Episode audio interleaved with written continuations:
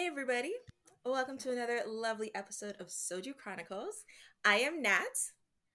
And I'm Nikki. And we are Soju Chronicles. Hey! but this is a very, very special episode because we are joined by dum dum dum dum dum Nikki from Unbothered Unease. And Hi. oh yes, and Oh. Amanda from Certified Nunas. Hi. Yay! we So- decided we decided that it's gonna be like an annual thing now that we invite you guys to. Are you open feel- to this? Nice. For sure. feel thank yeah. Okay, so as every a thank you December, for putting them on the spot have, like that. We're gonna have certified. What did I call it? Certified Unnie Chronicles. yeah. Ooh, I like that. I like that too. Yes. Yeah, I did put them on the spot, didn't I? Oopsie. So Yeah, it was on air, so you guys bear witness. So next year, when you see one or two of them missing, know that it's because they flaked on us. yes. I would never. no. so we are here to talk about 2022 and all of the highs, the lows, and the in betweens. Uh, so yeah, You I hope you guys. I what? felt Mhm. like 2022 was very much an in between. Like I don't know, I just felt like it was Yeah. an in between. Like I certain things I'm like, "Oh, that happened this year." And then there are Mm. certain other things that I'm like, "Oh, that was 2 years ago." You know what I'm saying? I don't know. It just really felt It like was a weird time was year. not. Yeah. Yeah, And, it like, went too fast. I feel like I felt like November, like I felt like October and November just like went dragged. in a blink. Mm, Like Yeah. I I felt like I literally Mhm. Really? You think it you Yeah. thought it dragged? Oh, I thought Yes. they I thought it was a blink. Like I But I literally also had felt like like house guests at the time, so every day was a long day for me. Oh. But No, I felt like I literally felt like like I woke up, it was September 30th, and then the next day it was December 3rd. Like I swear. yeah. That's what it felt like to me. Like everything just like went by But like the beginning of the year feels like it was three years ago. it Like Yes. does. we were literally just doing this certified Nuna's uh, retrospective episode for the year, and uh, we're talking about our favorite dramas and stuff. And I think it was um, Natalia says, "Oh yeah, um, what was it, Silent Sea or whatever, the Gong Yoo one." yeah, And we were like, "What?" That was this That year? was- like what? two years That ago. was this year? Wasn't was it two years ago? It was Christmas last year, so it was a year. Shut ago. up. From now. No. No way. Right? Do you see what I'm saying? Do you see what I'm saying? Like it just feels like No, I was I'm- I, I I feel the same. I was trying to think of like shows I watched earlier this year and I saw All of Us Are Dead and Bad Buddy. I was like, didn't I watch that last year? Right? But they Like- came out this year. It's yeah. Yeah. Time is time is fake. Time is not real. I feel like 2020, 2021, and 2022 was one big year of shit. Um, and then just that's just how I feel about all of this. Uh, like 39, I watched that earlier this year. I completely forgot about it already. Like I if forgot that I watched it this year too, girl. Because I was like trying to think of like, you know, my favorite dramas of the year or whatever. yeah. And I was like, wait, 39 was this year? Like, do you remember that we watched Love is Sweet this year? Mm. Oh my god, we did watch Love is Sweet this year. Exactly. exactly. I totally forgot about it. Totally. Anyways. well, let us start with what What you're drinking. drinking. yes, uh, I'll go first. I am Okay. drinking. Um, what is this? Neon Haze from Amsterdam Brewery, and it says Neon Haze will turn on your taste buds. A vibrant haze with a bright tropical blast of citrus bliss and a smooth finish. Okay, so it neither has a citrus bliss um, blast or a smooth finish. It tastes like janky beer, to be quite honest with you. Oh. But you know, um, it's been a long day, and I feel like it's going to be a very long week, so I'm okay with that. Oh my now. god, it's gonna be a long week, girl. Okay, me. I am drinking. I always always you always hear my I was editing um our episode or most recent episode and all I heard was clink clink. because all you hear is my fucking cup clinking.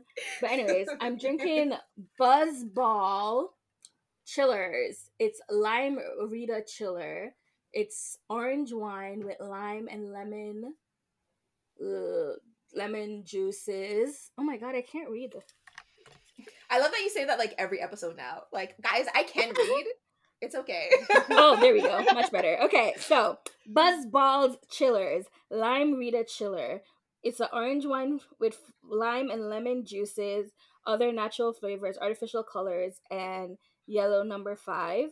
It's 15% by volume, and it's literally a little ball. It's only 187 milliliters, and I'm actually gonna taste it now and tell you if it tastes good.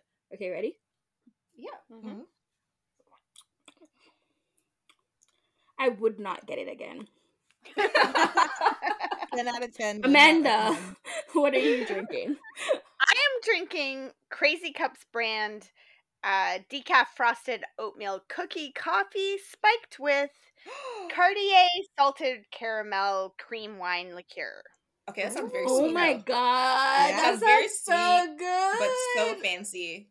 It's, Very uh, fancy. Sounds- I went into the I, like I was at the grocery store and they have a little like the wine rack little store in it and Yeah. I go in and I'm just like I don't really need anything and she goes oh we have samples do you want to try something and I was like well I mean I guess if I have to and she was, gave me this salted caramel and yeah it's nice so That I- sounds so cool. it, it's, uh, it sounds very cozy. Like it sounds like a very cozy. yeah it's nice and warm I'm in my basement my basement's cold so I wanted Mhm. something warm I was gonna have Mhm. soju because we're Soju Chronicles here. Oh yes, no, we don't do that I here. I needed you know warm. no, we don't do so that here.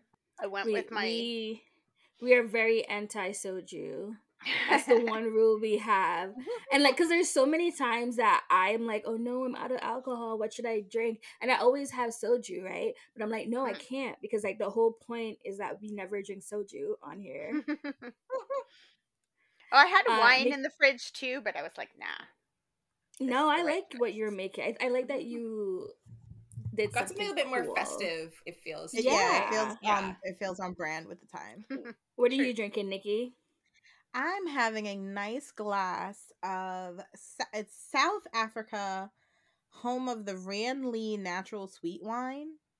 Um, Okay. I'm not I'm not really a wine drinker, but like it has to be like it has to taste like juice for me to like it. And Mm. this is one that I actually really like. It was um someone came over to the house one time and bought it as a gift and I was like, "Oh, this is like really good." It's not expensive at all. You know, I love me some cheap wine. But it's really nice. It's light. It's not dry at all. And I hate a dry wine. Hi- Nice, But yeah. nice. I love that we're all drinking on a Monday night. Love it. Hey. I'm I'm. I'm still I'm still in COVID quarantine, so you are. I are don't go back.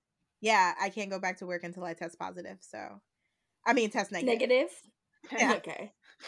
Wow. I uh, my eye, I busted a blood vessel. My whole eye was red. It Oh, still no. is. Oh yeah, I had COVID bad. It was my first time. Oh Wow. Maybe it's Yeah. the first time you've had symptoms. Maybe you've been asymptomatic. No, I've never I've never tested positive before. This was the Okay. first time and I was and I was living my life risk. I was out there in the know, streets. in the streets. in them I was- streets. I was in them In them streets. streets. She was in them streets singing karaoke. no, I mean, I mean, I was really living a risk life. I was going to concerts back to back every month, and then if that last concert had to hit me, damn. it. Well, you do know what they say. What? what do they say? I'll never tell. Dun dun dun. Anyways, um, let's get into it. so here we are you know this is gonna be part one i don't know i don't know why i say part one and part two it's literally gonna be the same fucking episode but i just like to say we have like a part one and a part two so for It's part one Mhm. we are going to discuss our year in retrospect. And you know, um, Amanda, she said she already did it on um, Certified Nunas, but you're gonna do it again. and I'll, then I'll pick some different stuff to talk about. Nice. Ooh, okay. And then for Lazy Annie, I don't care. Whatever she wants to do, she can do. Anyways, so this is how she treats me for years. The abuse. I'm, I'm glad it's on. You know, record. Well, I know Nat is happy. I know Nat is happy because uh, at least I have someone else to bully. Amanda, you're my favorite. I'm gonna rig the game Aww. later for you. you have to, cause I'm old, so I need like extra help. okay, I will. I'll do that just for you. All right, so guys, our first section, as usual, manga, anime, porno, manhwa, comics. Um, what are our favorites of the year? Um, let's start with our guests. Amanda, do you have any? Uh, I read a really nice. I don't know what the right term is for it, but um, it's a, a like graphic novel type manga, I guess. Uh, mm-hmm. it's a Japanese one called. Uh, let me see. Where do I have it? I'm on the wrong page. Um, the lines that define me by Hiromasa Togami. It okay. Is gorgeous. Like it's just soft. It's a soft, slow story, and um, a lot of the artwork. It's a it's a sh- story about a young man who's kind of like adrift, and he meets this older man who sees something in him and uh, takes him on like in a grandfatherly role. Ta- this older guy is a master of um, traditional ink painting and he takes this kid on and starts teaching him ink painting. So like all throughout this book there's just this beautiful ink artwork like it's really really soft and just slow oh, and it's really nice. There's four volumes. I've only read the first volume so far um partially because i'm just being very um picky, I would really, really like to have it in my hands because the artwork is so nice. I just want to own it, but it's only available digitally right now. And I'm wow. like, no, it's so annoying. And I'm like, this is so, and it's like the, the book is basically all black and white and gray, but it's got like these bits of sort of blue and color added in. And like, there's a really when they first meet, the kid is like, he's just at the art show looking at this one painting that he's really taken with and the old guy sees him looking at it and comes over to him and it's just a black and white and gray painting. And the guy comes to him and says you staring at this painting so long like what is it? And he says i know you're going to think this is crazy but it looks red to me. I can see red it looks like roses to me and that's the name of the artwork. Like and the and the old guy is like yes because that's what the artist was trying to portray. And when you look at it again you can there's no red in the picture but like you're like yeah okay i get it. I can see it. And so it's really cool. His he's got a granddaughter who he's also mentoring and she's like jealous that her grandpa's wasting time on this newbie and stuff but it's just really really pretty and soft and i liked it a lot. Okay, nice. It sounds really lovely. It looks art. Looks it does good too online. Like I'm on the Amazon page for it. So yeah, my sister was gonna buy them all for me for Christmas, but like I do most of my online reading on my Nook, which is a paperweight, which is just straight black and white, and I was like, the pictures are not gonna translate. Like, no, no, I need to have it some different way. Sometimes you need to see, like with anime, especially when like the mangaka is very creative and just you know with what they do, you have to have it in your hand to see it. You have to see the lines mm-hmm. on the mm-hmm. page. That's why I hate webtoons for the most part because you don't see the lines on the page. It's just too neat. Like yeah, you know. that's a mm-hmm. very big webtoon anti. I'll read uh, them, Nikki, but, you know, whatever. Um, do you have a favorite I do. I started reading manhwas this year, so I'm Yay! so excited to. Um, I don't know if to consider them manhwas or pornwas because it's all boy sex.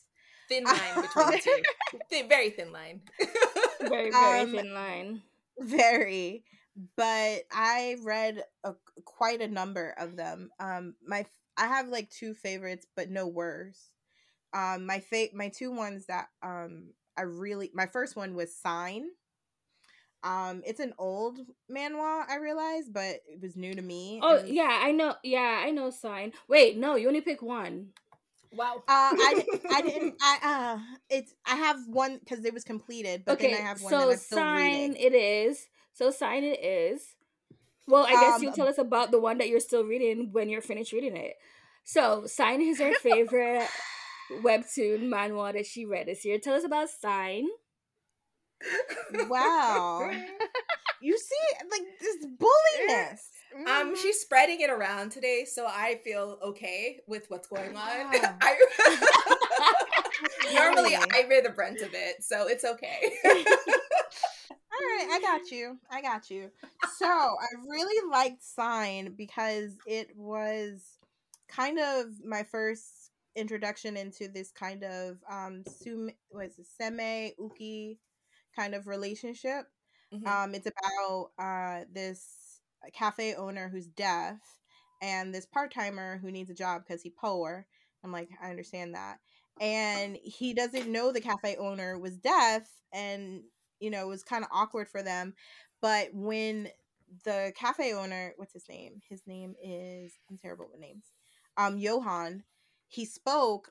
Uh, the part timer Suwa immediately gets an erection, and I was dying. I was like, what? And then I was like, okay, this is awkward but hilarious. So I kept reading, and then, you know, uh, Johan kind of, you know, takes pity on him and tries to teach him sign language. And when Su and then Suhua starts signing, Johan gets an erection, and I'm like, this is hilarious. So on top of that, there was also this side story of you know how Johan became deaf because he wasn't born that way. He became that way um, because of an accident. Um, this uh, guy who fell for him ends up, you know, Being a psycho. um, huh? Like Being yeah, like uh, yeah. yeah, he ends up um Johan ends up getting hurt and then the guy gets out of or not I don't think he gets out of jail, but he came back to Korea and then this whole thing starts. It's it has this weird like I could see this being a drama without, you know, oh probably with the awkward erections going around. Um but I laughed. I thought the art style was really cute. Um and then I and from there i kind of started reading more other um manhwas only i for some reason i can't get into the manga uh aspect yet i i just like you talked about you know their l- the lines being on the Mhm. page and stuff i actually like the the more cleaner style Yeah. um especially since i'm reading them all like illegally Yeah, and also it's it's I it's how it's just what you're you're used to growing up Yeah. because you read um like we would read mangas more than we would like other type of stuff. And i think nikki you read more comics right? Yeah like i um i got into com i got into comics later so but i would read more marvel and um more marvel and um more novel dc ones like more batman and stuff like that. So i just kind of like a more cleaner style especially when that's why i ended up kind of liking more webtoons Yeah. Than anything because I've read those too, but Sign and Dangerous Convenience Store were like my top. one. anyways so um moving on moving on Nat, what was your actually no, Nat, you're gonna talk forever. Me, I'm gonna go. Um my favorite i think so i have a favorite um anime and Nikki's gonna say, "Oh, why are you allowed to have two when I don't have? Yeah. I could only have one." Um, it's because one, it's my podcast, so I it's house rules. Two, um, I don't have a worst and I don't have a biggest disappointment. So I was just like, might as well just talk. Might as well just mention the two that I have as my favorite. So that's why I have two, and the two are The Legend of Vox Machina and um, Cyberpunk Edge Runners.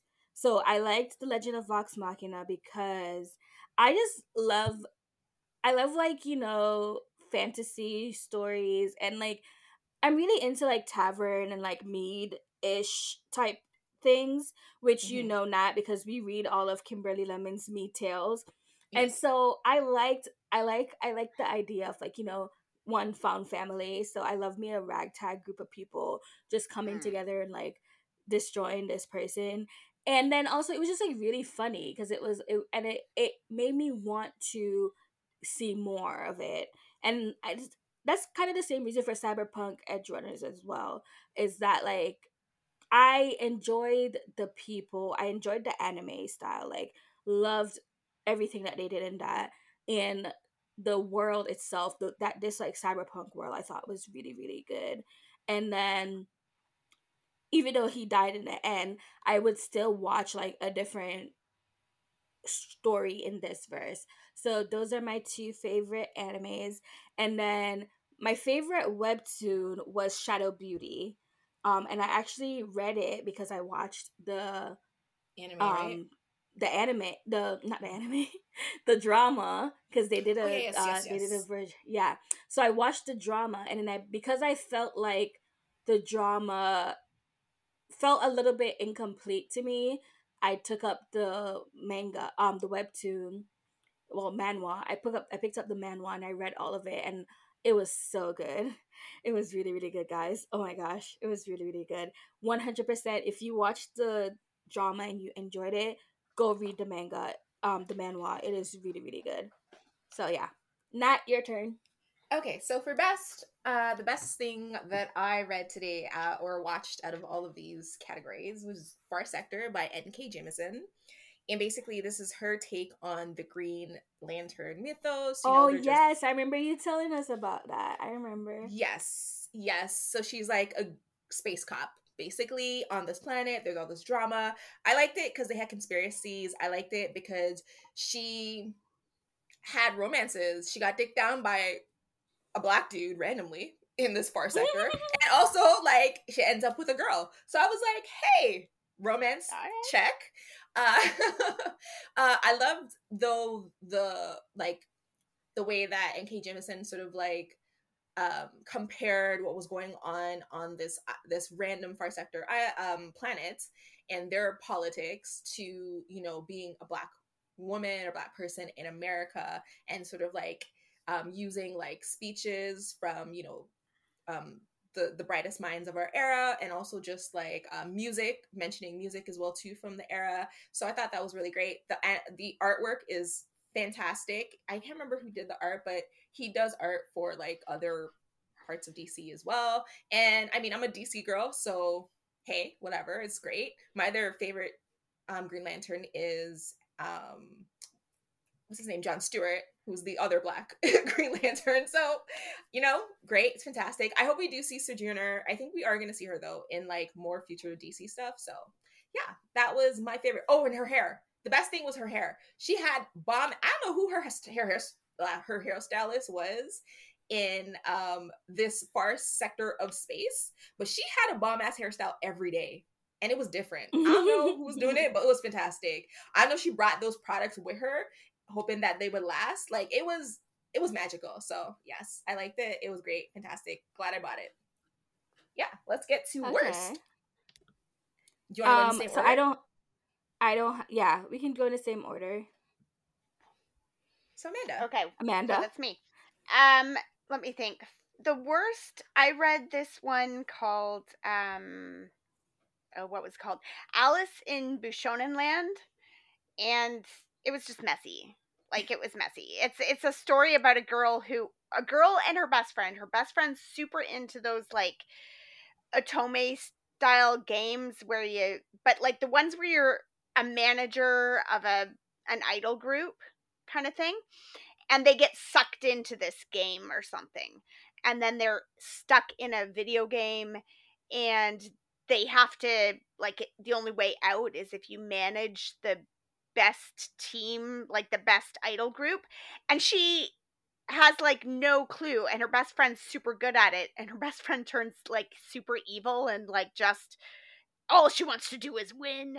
And this other girl like she just sort of hits the randomizer and winds up with like the worst group of like bonkers whatever. And it was just it was very very weird and very messy. And there was like a guy who was a dog and there was like Is it, it was weird that weird. I actually kind of want to read this now? It, it I do too. like- it doesn't sound interesting.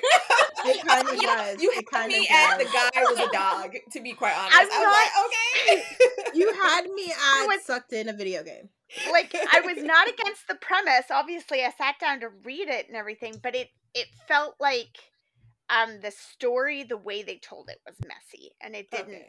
So it didn't always make sense. Like where, I, like I don't know if I I frequently wondered if the translation was bad, like if it was meant to be different words that were on the page because it just was a little nonsensical. So I did not read anymore in that series. Fair enough. Fair enough. Um, I will still look it up, but yes. Um, Yeah, uh. Nikki. Um, I didn't really have a worst. Um, I, I kind of liked most of the things I read this year. I've read a lot. Okay, wait. I guess the worst I would say, but it's not because of the story. It was just because of the translation.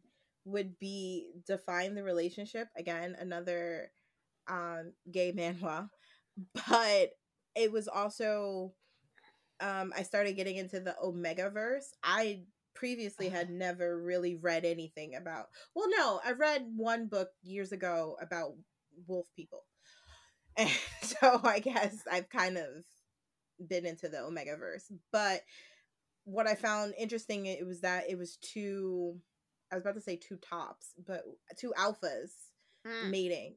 Well like one alpha had like a problem. He couldn't really mate with the with uh, any other omegas so this other top was going to basically you know fix him and then they end up falling in love and this like the premise is good but it's just hard to read because it's not translated well. Like whoever's Mm. doing the translation is just not yeah, that's a english problem is probably not their first english is probably not their first language Oh, sorry. I was gonna say the that's the problem when you sometimes get the stuff from like these random sites. yeah because they're just ah. translated by anybody and not everybody can translate like you know they're they're running it through google translate to put it on the screen Yeah. right so i get that I, I guess if I had to pick a worst, it would be that. And also, I theoretically I don't believe in the whole top top relationship thing because I just find like you're um you're kind of setting yourself up for failure in a sense because in any type of relationship someone needs to submit. And if you have two people who don't submit like what what's the point? So yeah. That is very Nikki. interesting. What? Yes. No no no that Oh. was a very interesting like you know comment on like you know because it is by by virtue the whole omega thing is like nature right so yeah you can't really go by go against that in that regard Yeah. but it'd be kind of interesting um Mhm. that's why see. that's why I started reading it. Yeah. yeah okay Oh. yeah nikki do you have um a worst I do not have a worst okay because I just So I- don't, I don't know. I just didn't feel any type of way about much of what I watched. so yeah, fair enough uh i picked uh backstreet girls I was gonna say I, I was like I literally I was like it has to be the one about those dolls being men eh, men turning dolls and sexing. It has to be that one because you were disgusted by it. yeah it was uh backstreet girls about the yakuza members whose punishment is to be turned into an idol group Right. and it basically it's just upskirts and you know a lot of really gross stuff and but also like really sharp commentary on like how idols are treated like slaves um but because this What? this like they're yakuza members it's okay you know like because this is like what they do for the gang i guess it's okay and i guess because it's men it's okay but you know in the real world they're not yakuza members turned into idols who all of the Mhm. plastic surgery was done in thailand too just throwing that out there. It was actually really fascinating. Um but it was really like it was really gross. And i don't even know how i finished watching it. I think it's because i was just playing in the background while i was working. So i was kind of in and out but every time i was in something really stupid and weird was happening and i just checked out. This was I'm a like- show. yeah it's on netflix What? yeah. so it's called Backstreet Girls, and basically, like these Yakuza guys, these three underlings in this Yakuza gang, uh, they fucked up, and so the boss is really obsessed with idols. So he's like, "This is your punishment. Either I kill you, or you go to Thailand and get a sex change, and you become my idols." And so the whole time, they're like, you, you see them after that. You like you hear them. Their voices are men. Like that's their original voices, but they're idols. They're women. They're they're young, you know, oh like women. So yeah, and they like they drink, they sit with their legs open, and they have to like deal with stuff. They have to deal with like anti fans. They have to deal with like the people in the yakuza who they were like brothers with, who are like sexually attracted to them now. they like some guy, and he, he, he his wife found out he was like into the idols, and he left her, and then basically the son also was in love with the idol group so they they all left the mom and she she joined a anti group like an anti fan club for this idols. It was it was kind of crazy and bonkers and like these girls literally lived they lived in a single room and they got iv shots they didn't eat um and they just worked like as i said like slaves. So it was That really fucked up like yeah. Um wow.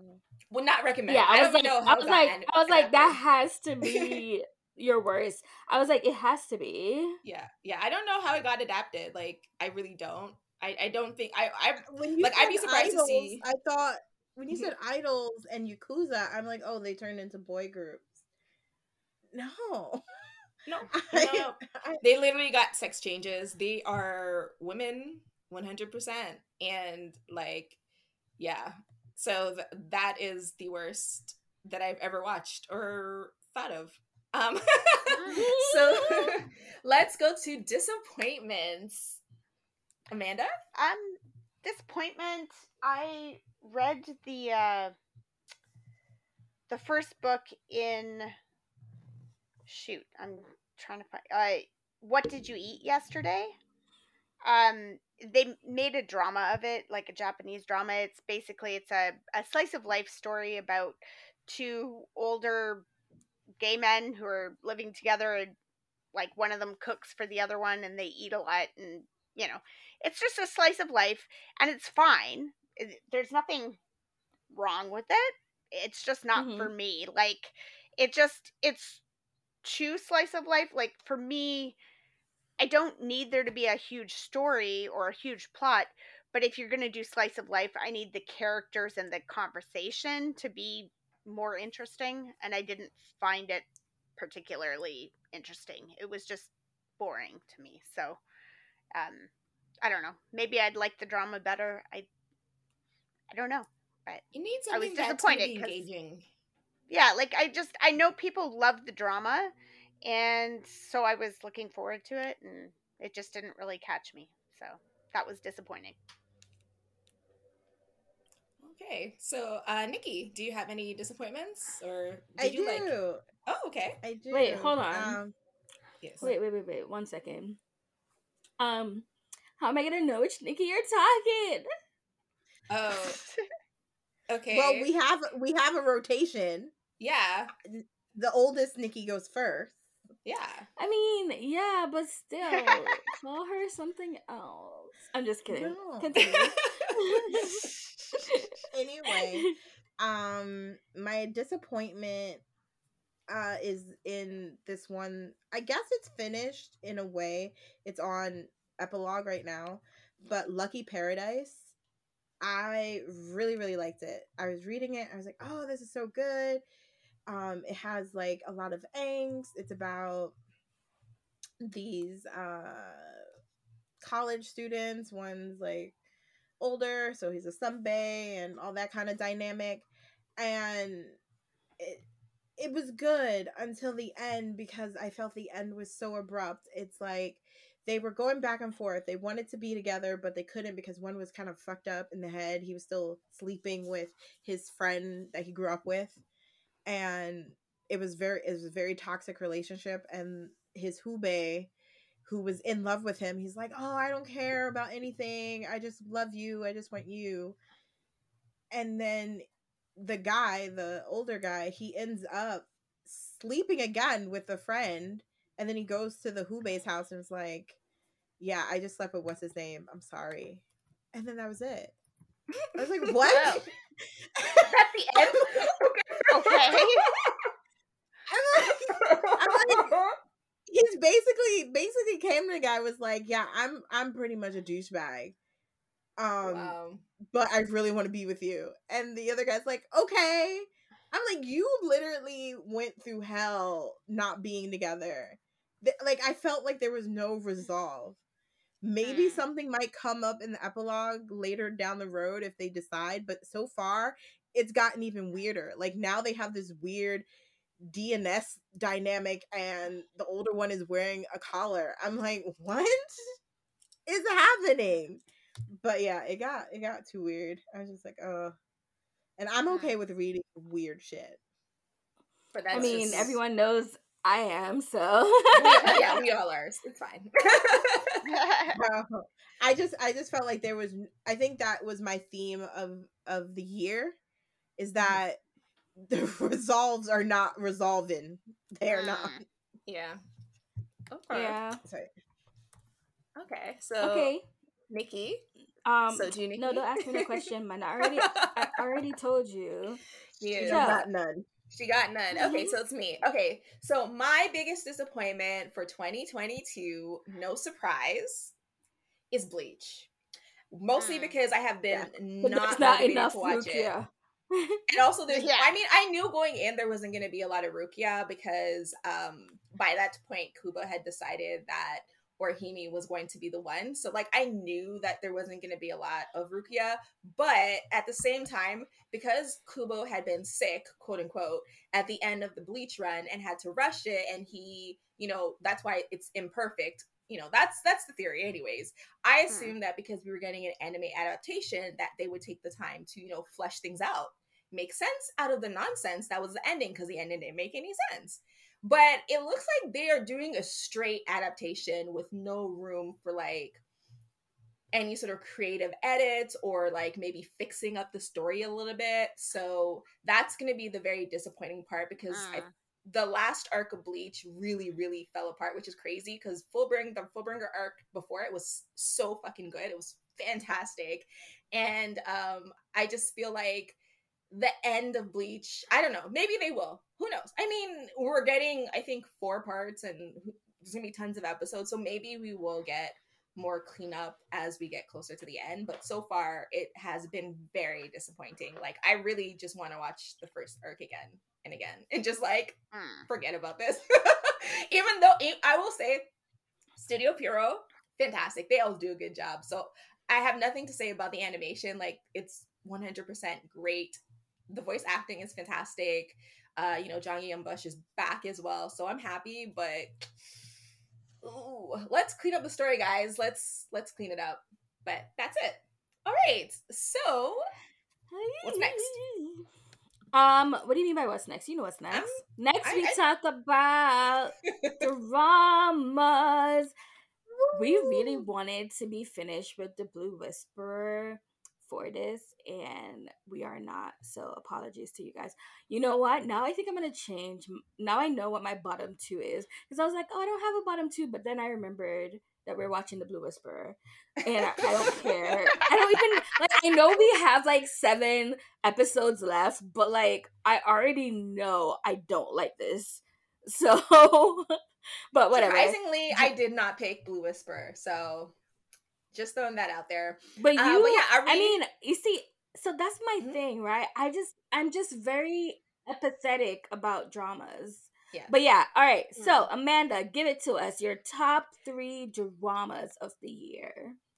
Okay, so wildly, two of my top three dramas this year are actually dramas from last year, but they were just that good, and I didn't get around to watching them until this year. So, um, Inspector I mean, Koo, if you watched it this year, it's your top count. three drama.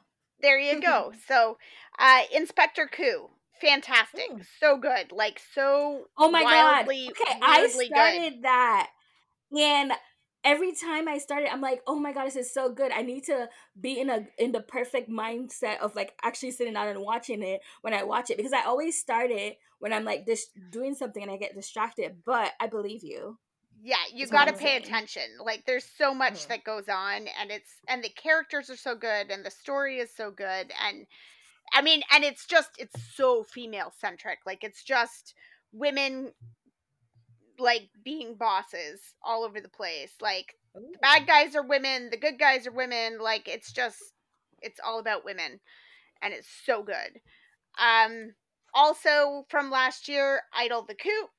Also about women, but a different kind Oh. of women. It's about a girl group that's been like shelved. They're like an older girl group and they had a- went like one big hit and then got shelved by their by their uh, company and the company's like, "Okay, well, uh, we'll give you a chance to make it to number one and again and they're like okay cool we'll we'll make it to number one on a show and then we're going to disband live on television because you guys suck and and then it's just basically this story of them trying to climb back up to the top and basically doing it all themselves it's amazing it's such a good story it's on iQIYI and that's the so good. that's the drama with Hani, right? i think so yeah Mm, yeah, I think so. Oh, Okay. okay. Hmm. very very good um and my other top one that i'm gonna go with i don't know i've got like a whole list of like five it's so hard to choose after that but i'm gonna say mom don't do that it's a taiwan a drama from taiwan uh it's on netflix it's based on the like the main character in it is based on the author it's based on a book and this is like the author's true sort of true story like this is her life story about like basically her dad died like a decade earlier and her mom is at a place now where she's like you know what? I'm like 60 i'm not dead. I'd like to date again. And she starts doing all this like just different nonsense that essentially causes her daughters to yell mom don't do that a lot.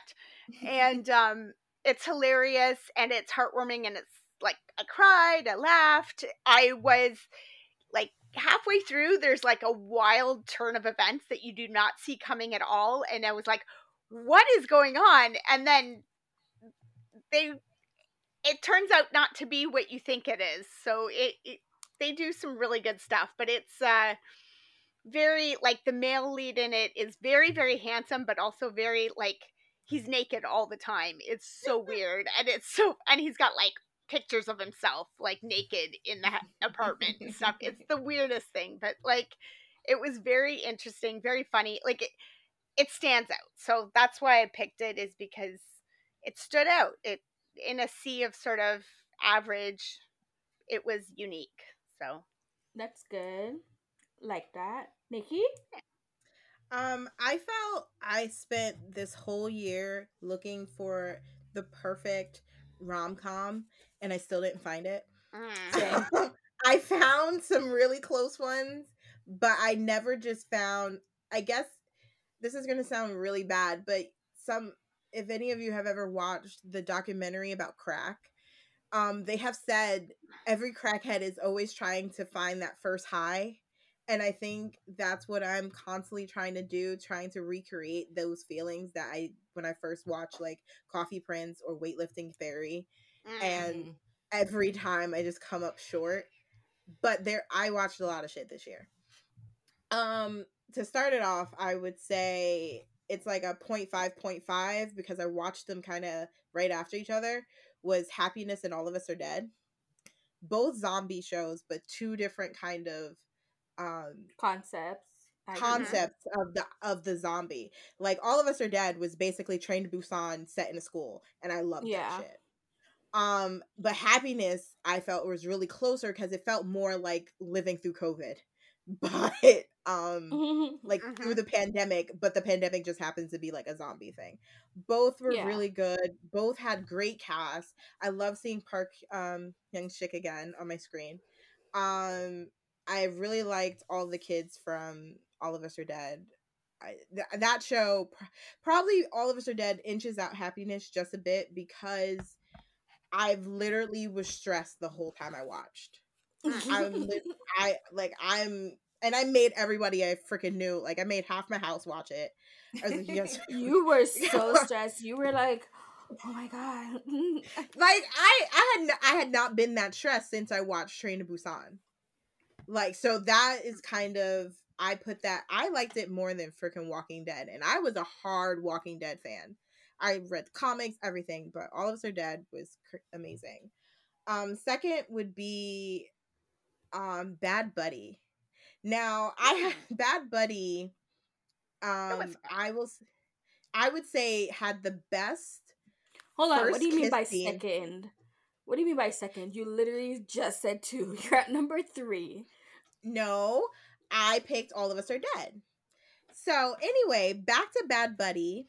Um, So- it literally And has happiness. You picked all of us are dead and happiness. No, I picked All of Us Are Dead. Stop trying to sneak in. Nikki has no respect for the rules not created anything. upon this podcast. But okay, Nicole. Okay. Continue, Uh, Nicole. It's Not fine. Nicole, It's fine. Nicole. Continue. Nikki did. I will say it's fair. Nikki did say that um all of us is dead, or, or all of us are dead. Did inch out the other one for her favorite. So Yeah, Mhm. I was just saying a comparison. she was. Mm. Thank you, Nat. Anyway, back to Bad Buddy because as I was saying, it had the best first kiss I had ever seen in a drama. Oh, oh God! I so good. mean, it, it literally it's it's the concept is literally Romeo and Juliet. Two neighbors meant to not like each other because their parents have a beef going on, but love outstands all of that and they end up falling in love with each other.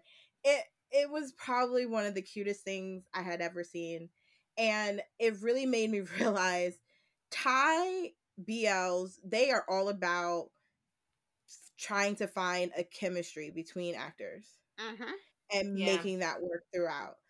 Um with K dramas and other and C dramas, it's kind of just like, okay, we're just gonna put two good actors or two mediocre actors together and see what happens. But I Hopefully feel like yeah, I feel like when they are picking actual best friends to portray best friends, and it, it's just really Yeah. good. But the best drama of the year, and I would probably go down. I knew this was going to happen the moment I started watching it. Was extra extraordinary Attorney Woo. Uh, Ugh. yeah, Like, that was Yeah. good. Uh, it- it Yeah, it was a really good list. drama. It wa- it Mhm. it was. I was so obsessed with it because I thought it did You Everything felt a very personal connection. oh to connect. it. Yeah, I felt a very Yeah. personal connection. To No, it. I get it. And- yeah. But also outside of that, I thought the acting was just so. And mind you, I had just seen King's Affection at the end of last year, so Park Un Bin was kind Um, of. that's because my- Park Un Bin is an actress. I mean, I've been She- I've been writing Right. for her since I literally since forever, and I spoke these words. I'm so happy she's getting so popular now because, like, Mhm. remember when I was back in the trenches with her, saying that people are underestimating how amazing she is of an actress, and like. She had gotten a little bit of buzz during Age of Youth, and I was like, "Come on, let's keep it going, keep the momentum going." And she kind of fell off a little bit in terms of popularity, but not for me because you know I stood by her. Even I even watch Operation Love. Do you know how terrible Operation Love is? And I watched that shit. But, But the anyways. thing, the good thing, the good thing about Park Un Bin is that she doesn't allow herself to be typecast Mhm. because to go from No. to go from because wasn't she the lead in that other drama with the music? What's the music show that you watched, Nikki? They did like classical music or whatever. Brahms. Oh, oh my god, do you like Brahms? Oh my god, I love that move, that K drama so much. Oh my god. So yeah, Sorry. so you have her going from Do You Like Brahms and then King's Affection. Oh, let's then- not forget Hot Stove League, which was Yes. actually a Mhm. completely like her character in Stove Leave, completely different from her character in Do You Like Bombs, completely different from King's Nope. Affection, and completely different from Attorney Woo Right. Young Woo. So you actually have someone who can en- en- envelop a role. I just want you to know right now that we're gonna come back to you saying this later when we are in part two. I just want you to know that. I'm scared. No, Okay, this I'm thing very- within I'm good, very- but Okay. But no, um But yeah. yeah. and also they probably were my favorite K drama. Well, no, I can't say they're my favorite K drama couple, but they were up there. Mhm. they were really cute. I loved them. Like I was just like Mhm. hee hee hee hee hee. Um, for Yeah. me, my three are, and because everybody saw my answers, I'm gonna stitch it up on you hoes. Ha. Anyways, um, no, I actually just you know what it was. I forgot what I watched this year because I haven't been writing reviews for them on the She blog, has so I forget that I watch not. them. But anyways, so um I actually have a drama from every region for a favorite. so my favorite K drama and I realized that this counts because we counted it as a 2022 bingo item and therefore it counts for me and that makes me so happy. So work later drink now. Oh, that was so good. K drama that I watched this Fantastic. year. I loved it so much. It was fun. We got female friendships. There was a part where it got really sad, but you know, in comparison to 39, right?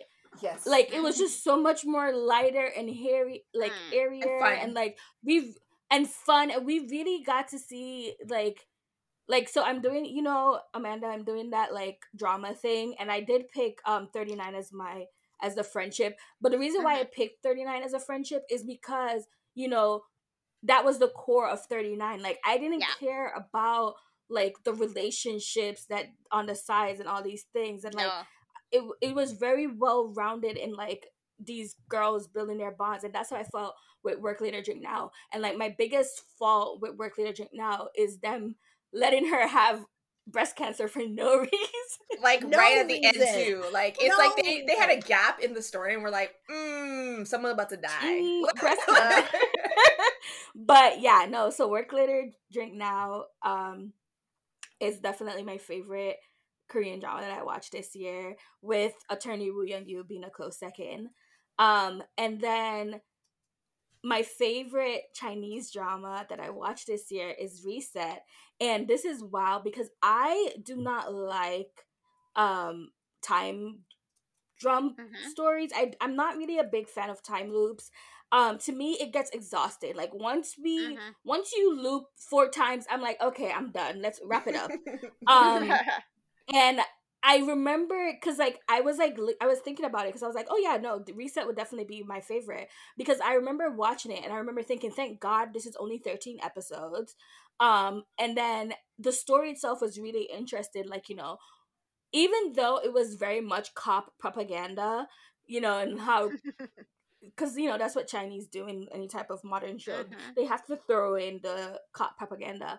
I thought they did a really well job uh, a really good job in like oh we're examining each of these victim like each of these people who is it? Blah blah blah you know? What pissed me Mhm. off though with that drama was the final two episodes when you found out who the bomber was and then they wasted like two episodes trying to make us sympathize with him and i'm like can't evil people just be evil? Like why do we have to have a good arc? Like just let him like i would have just felt better if it was if it wasn't there there wasn't this whole sobbing sad story surrounding why he did what he did you know? Um because like when they gave us the plot twist like that was the best plot twist that they gave at the time you know? But whatever. And then the third one is a Japanese drama and it's First Love, which I literally binged in a day when it aired. It was beautiful, sweet. Even thinking about it just makes me smile. And because Mhm. Nikki, the reason why I remember is because you were like, "Oh, you're searching for that like love feeling that you felt when you watched like a that really good rom com," you know. Yeah. And then I thought back to that. Like I hate, you know me. I middle finger to second chance romances. Like everybody knows this. Yeah. Everybody knows that I hate second chance romances. And for me to sit down and watch this 12 episode drama like the entire day, you should know that there was something um, magical about it.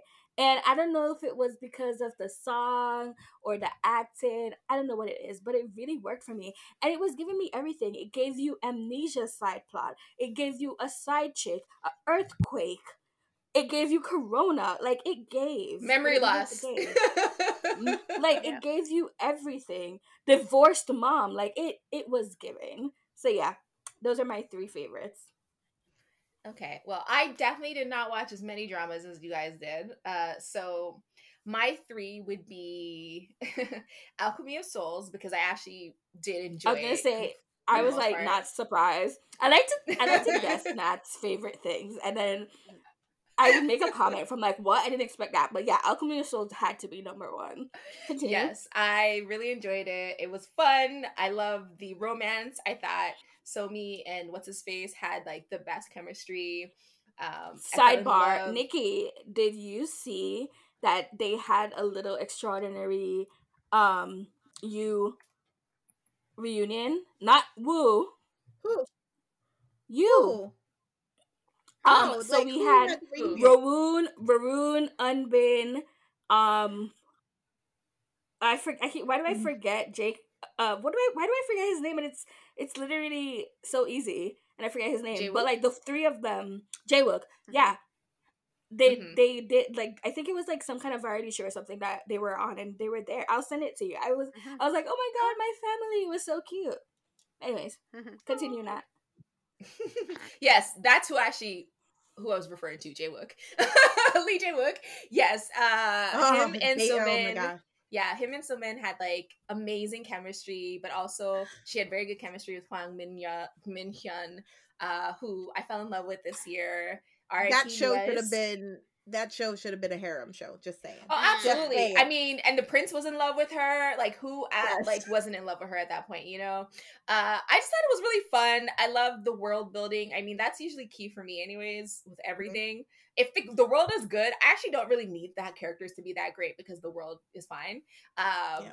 So I really enjoyed it. Part two started. I'm gonna wait for it to like be halfway through, I think, and then I'm gonna like binge it. So It's I'm very good. excited. I heard it's still mm. good. I'm happy that the I- chemistry with this new girl is good. So, Oh my god. No, I started I started I watched the two episodes on Sunday. Yeah. So uh, they got a bigger budget. Oh, I I mean, it's only ten episodes this time too, so maybe they just like doubled every the budget for every All- episode. So now it's all gonna the like, magic. be really good. All the magic. Okay, well, I'm happy. I'm happy. So uh, that was the first one. The second one would be Love Is Sweet, and that filled the romance gap I needed, I guess, because like it really was a very cute, very sweet, very loving drama, even with the Oh my whole, god. like, marriage propaganda Wow. at the end. what are you, wow that is Yeah. that is actually i did not expect that but okay continue Yes. Uh, well, it's just that we were so into it, like I want to say halfway or maybe forty percent into the drama. It was given everything, and then it kind of yeah, like for you know the drama was just 40%. like and then Yeah. 60% of it was like oh my god let's stop this yes, but but what saved the rest of the drama in ways that other dramas cannot be saved is that the chemistry Is between their the was chemistry. great. You, okay Exactly. well love is sweet makes my list as well but it's in, in for other places. On the other Yeah. end. yeah yeah yeah absolutely i get that i just only have really good like when i think of love is sweet i think of like their christmas scene when they were outside and like the and lights I think that's the, place. problem for me because Yeah. when I think of Love is Sweet, I think also, well, I'll no whatever. Continue. I won't interrupt you. We'll talk about it when I get to it. okay but yeah so for me when i think of love is sweet i think of all the really good things i don't think of the bad memories or the bad parts of the drama so that for me is enough to be like yes it was one of my favorite dramas that i watched this year just like heavy on that Um, and then uh, for my third drama, I actually didn't really have a third drama. Like, I think there are a lot of dramas that I enjoyed that were okay. Uh, but like when I think back to like 39, I think about how I cried so hard at the end, I got a headache. You know, when I think about Mm. like, lo- um, like, uh, what's that one? Something about the first one percent. I like it was cute, but it was Mhm. It forgettable was cute. yeah it, but i would say then because nikki already picked work now work later drink now i'm gonna pick that as well for my third one so i'm gonna count that too and i loved it it was fun you know yada yada everything that nikki had already said because it was such a fantastic drama and it really i mean was. say what you want about Choi Siwon, he's still hot to me so i'm like it's Ve- fine very. I mean, I mean, he is though. I'm not, Yeah. not, not gonna hold you. Not gonna hold you. yeah so Okay. yeah All oh right, so we're on so- to worst Bottom two. Boo. Oh, bottom two. Amanda? Let me see. So, okay, bottom two worst. Uh, a Taiwanese one called Forty Nine Days with a Merman. I, I mean, I wound up dropping it. I think the second episode. Merman. See, Merman. this is what I'm telling you. I'm telling you. I'm telling you, Whisper the wants, sky right wants now. me to it wants me to trash it so bad. But anyways, continue. so it for a couple of reasons. One, it's it's queer baiting. It's just straight up queer baiting. Everything about it, everything about the opening credits and everything suggests that it's a boy's love, which it turns out it's not at all. Oh no. Like it, it's it's just not. They do everything as if it is, but it's not. And if it were, it's a problem for me because it is a fully grown man and a high school boy. And like, no, thank you. So like mm, I I No. noped out of it because it was a fully grown man and a boy. And then I had somebody tell me, oh, well, don't worry. It never actually, like, as much as it's set up like a boy love, they never actually act on it. I'm like, I don't care. It's creepy. And, like, that doesn't make it better. Like, queer baiting doesn't make it better. So, like, just no. Um, and then I'm gonna okay. This is gonna be a controversial one because people absolutely love this drama, and I'm happy that people loved it. Oh my god, no, But- say it. I want to hear. Okay. I love controversy. Give it. Bring the drama. Okay, Uh-oh. Little Women. I don't know Oh, why they kept saying it was okay. And I'll be fair, I You know dropped it what? You know after what? two I'm- episodes, right? I'm, like I'm I taking I'm taking my earpods out because I'm I'm only one episode in, so I'm scared. okay. Okay, Well, I I'm- only I'm watched not gonna two. watch it. I only But- watched two episodes. So my thing, my problem with it That is is that a very controversial take. I love it because why would you love that drama. why would you call it and i'm sure it's a fantastic drama for what it is it has nothing to do with the book like Thank why you. would you call it a remake why would you call it a reimagining like literally in the first like 15 minutes they made marmee like a terrible human being and an awful mother what are you doing she's like the backbone of that story she's a wonderful mother and a good person what like it just i was like how is this a reimagining? Like, I don't what? So like it's cool. I saw a lot of stuff on the timeline of people really like heavily reading things into it that I don't think honestly were there. They were like, it's so amazing. They've done this and this with the story and they've brought this into and I was like, did they though? Or are you They just didn't. I'm like Imagining it's that they interesting I was- did. I was- I was because looking. I was Well, looking no, I was- for it. Go ahead. no, you may go. Age No, I was just before saying I was beauty. agreeing w- I was just agreeing with Amanda that um I don't see anything about Little Women in what I've watched so far.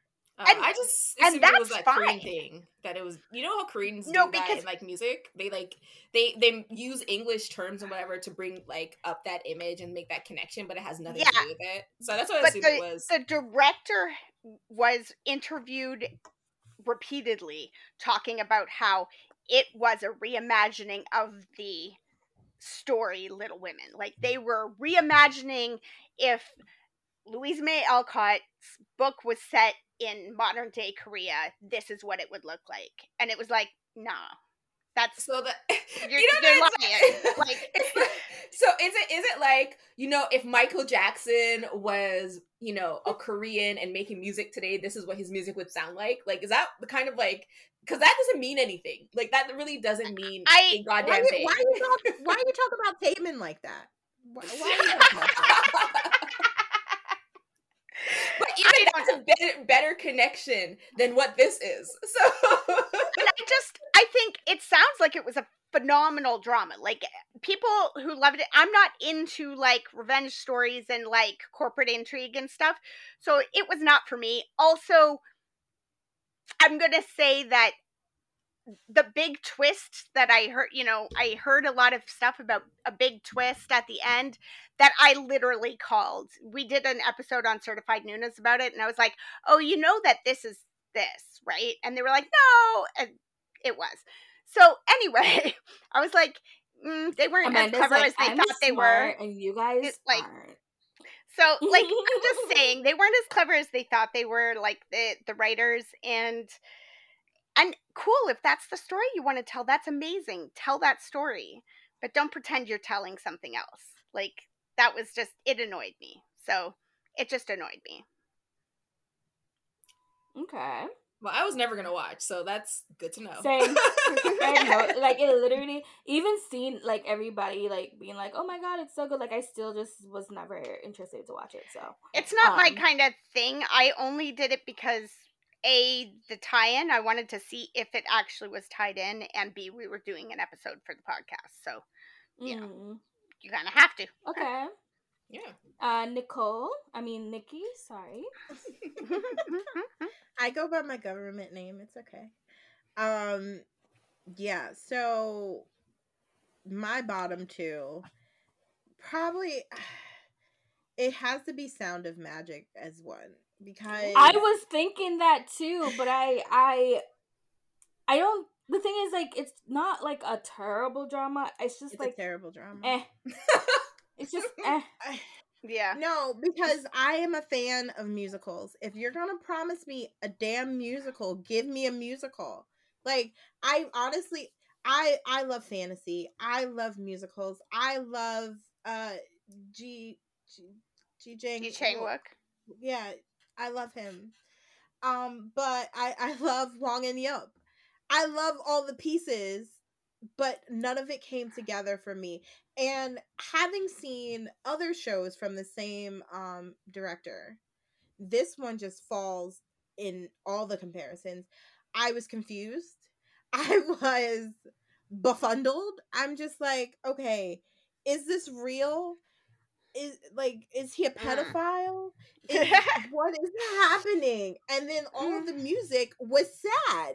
I was like, like I'm- it, didn't add anything to this. I'm confused because you you said all that stuff and then you said is he a pedophile? I don't know how that was connected to because anything. it's it's, it's kind of weird. The Yeah. like okay. whole thing. It's like He's weird. not. No, I get what So- she's saying though. He's Like, not, yeah, but like sure. I get what he like. It's just very Right. weird. Like that, the whole situation is weird.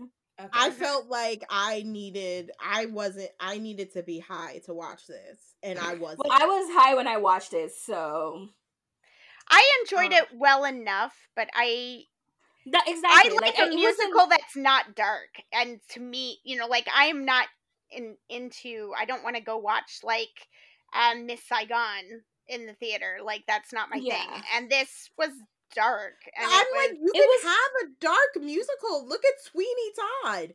But It's just- like, like to me it's just to me it just gave off like like I said, it was forgettable. Like I just forgot that I watched it. Like it wasn't like offensively bad where I was like, oh my god, this is like really terrible. I was just It- like, oh, this to is me- it was eh. pretty though. It had It some real very pretty pretty. parts. Oh right? my Like, God, it was, was they, gorgeous. they I mean it's Netflix, you know, they came in with the Yeah. budget. mhm. um they my issue was that they were trying to be a little cerebral and you didn't need to be like sometimes Yeah. it's okay to go simple Mhm. um So what's your next one? next one uh love in contract Mm. Okay. i was Mhm. I mean, I, f- i you know, I don't know why you finished that because you was bitching about that shit every fucking day, girl. I didn't i didn't i got an episode left and I'm it's so like I keep going back to trying to inch my way to the end. I know what happens at the end, and I'm just like, oh, how like the problem is is that I have fallen out of love or I've taken off the rose colored glasses when it comes to Park Min Young. Mm. Mm. I when I first got into K dramas, I loved her. I was like, oh my god, so amazing. And yeah, and then you realized what I've been telling you all along. Yeah, like nothing changes except her face. Yeah. And Yeah. this face Uh, is yeah. not one I liked. I didn't necessarily No. like this face. And granted, the only good part of this show was um what's his face? The the male the, Go the main Yes, he was love the only good Yeah, He's, the, only good reason why I keep considering hitting play again, but I'm like, No, I don't don't. want to watch it. Like, No. He's, he's actually the I only reason that I was going to watch it. That was the only reason I was going He- to watch he- it, and then I just forgot. so so i the problem was i saw all the things that they were wanting me to feel and i just wasn't going to feel them mm. they wanted me to have second lead syndrome and i'm like no because at the end of the day your second lead is an asshole. He basically coerced her into stop being a prostitute anymore and was like i need a contract with you. No if you really love her you wouldn't have had said yes. Mm. um, and then they have this weird: is she her mother? Is she a maid? Is she like this whole yeah, the whole corporate thing? I'm with you, Amanda. I'm not really big on these corporate it was revenge storylines, and again, so freaking messy. And I just felt they had. They could have. It could have been better. Like I like the concept of her being a professional, um, marriage single. Yeah. What is it? Single helper. Because I'm like, I, cool. I'm like, if I had to be somebody, I'd want to be that. yeah, I feel like one- every day I think about other types of jobs to have. So yeah, I guess. Right? That would be a great job. I would have all this money, have all these things, and I'd have these relationships in this non committal way that's just perfect for me. So that was what I was drawn to. And then what they gave me was a sad ass attempt at a Mhm. rom dramedy. It was just I good. feel like she made. I, I like Park Min Young, but like forecasting love and weather was also this year, and it was terrible. Like, That's actually oh on my, my list. God. That's on my I'm- list. So I, okay, I'll be talking well, about I'll it wait later. until you yeah, get to that. yeah. We'll, So- we'll, yeah. Hmm. But Nikki, yeah, yeah, those are my two. Nikki. Um, so I thought that I had a mid year overall. Um, and that I think the worst thing, like the worst, the two worst things I watched were probably um Jangbori also on my list, but yes. and uh, and the Blue Whisper. Yeah, honestly, yeah, I Mm. stand in that. Those are the two worst things I watched because Jangbori was just the thing was too. I watched the ori- like the not the original because Jangbori is the original. I watched the Chinese version, which is because of meeting you. Um, and it stars Deng Lun, oopsie, and um, I forget her name, but uh, by C. So the thing is, is that like I really, really enjoyed the Chinese version. Like it's what got me into Chinese dramas and it was given everything. This was given nothing. And it was so confusing and they just threw you into the story and then no one is hot and it was just s- not Mm. fun. Just not a good time. And then with the Blue Whisperer, they lured me under false pretenses. The first like five episodes, I'm like, okay, I see what you're doing. Budget's there. Where Doriba is giving us a little bit of different acting, you know, Renly looking sexy. And then episode seven started, and as we just keep watching, like honestly, if I was to watch it with Nat, I would have dropped it a long time ago. Because this bitch was dying for the last 20 episodes. Like, hurry up and So mad. die. We so like, mad. why are you so- and like the last episode that we watched, she literally took 20 minutes in that episode to die. Like 20 whole minutes, guys. She was dying for 20 minutes. Mhm. Like it was a lot. And then like the acting is just not it. I don't Nope. feel the chemistry is not there, which is the Nope. worst thing because let's like first and foremost, this is supposed to be like an epic love story. Like that's the whole point of this is showing us their epic love story and they have no chemistry. And then the when your child actor is acting is out acting damn near everyone on the show, it's Mm. like why are we doing this why why am i forcing myself to finish this it's so that i can talk about how sh- terrible it is that's why Yeah, absolutely. but yeah those are my two what are your two nat Okay, so I actually watched a lot of bad dramas this year. I'm not, I'm just gonna be honest about it. Uh, so my first one was Jangbori as well because it was I actually dropped it. Like, and if you know me, I like to finish things. I actually re- very rarely drop dramas, books, anything. I will finish it even while I hate every minute that I'm finishing it because I don't really like leaving things unfinished. But Jan mm. Marie was so stupid and so badly acted. The chemistry between the leads like was okay, but they didn't have enough interactions. One, and I think it took too long to give us them because you had that whole part where it's just the kids.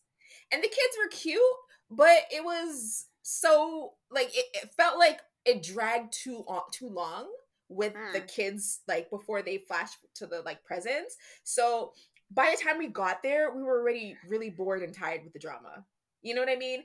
And also, Mm. I don't like dramas where bad people get away with things.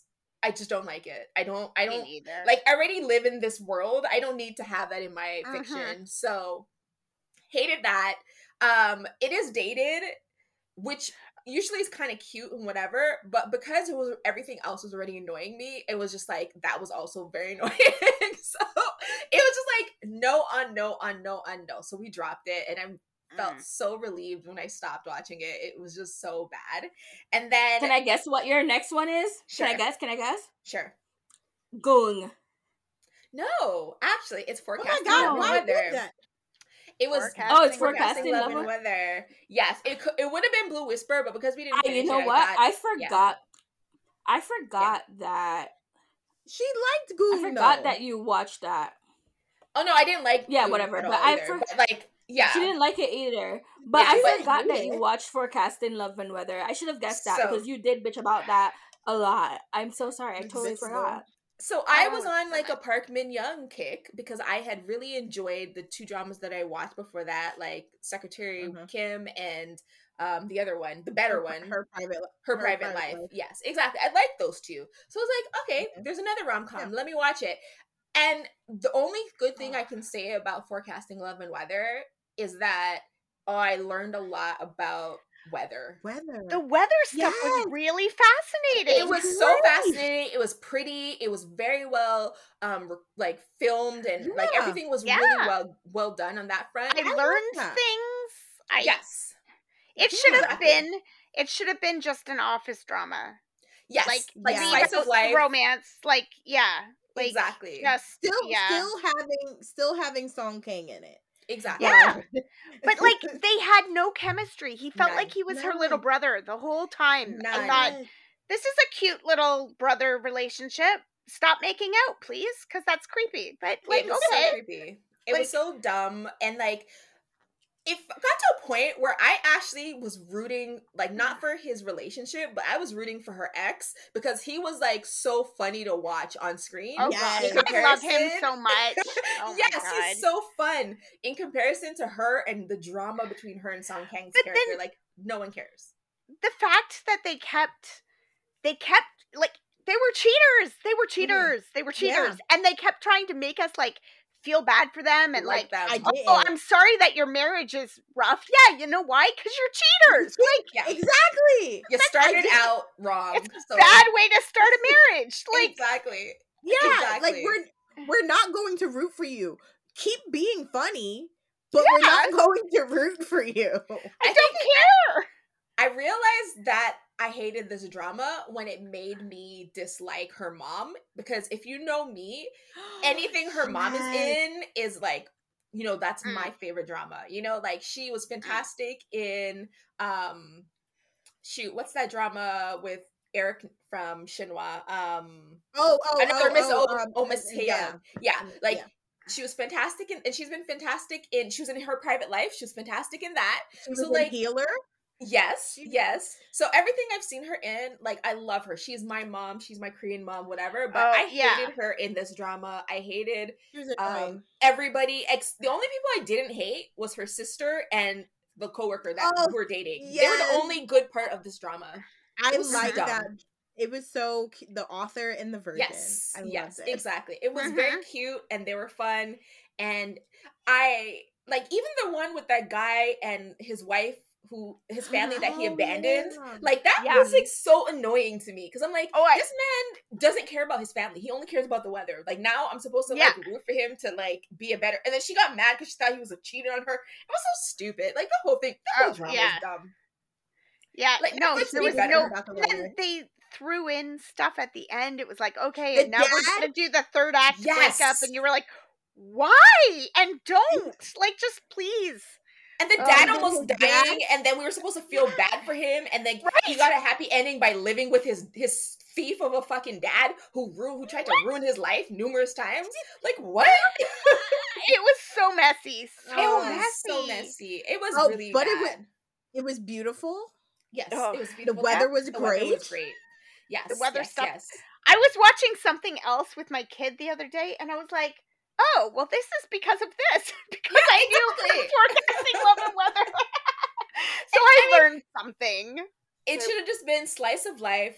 Cut most of that drama out. It was unnecessary, and Give us- do do a chemistry test. I'm I- I'm oh, begging God. Korean dramas at this They- point to do a No, chemistry it's test. because, like I said earlier, Yeah. Thai actors they do workshops before They the drama. do. Yeah. These people don't workshop nothing. yeah, Like, that's true. spend some time, like, do some of those weird tie your wrists together, and you got to spend some time together things. Like, just Yes. uh, you know why? God. It's because they have such a these.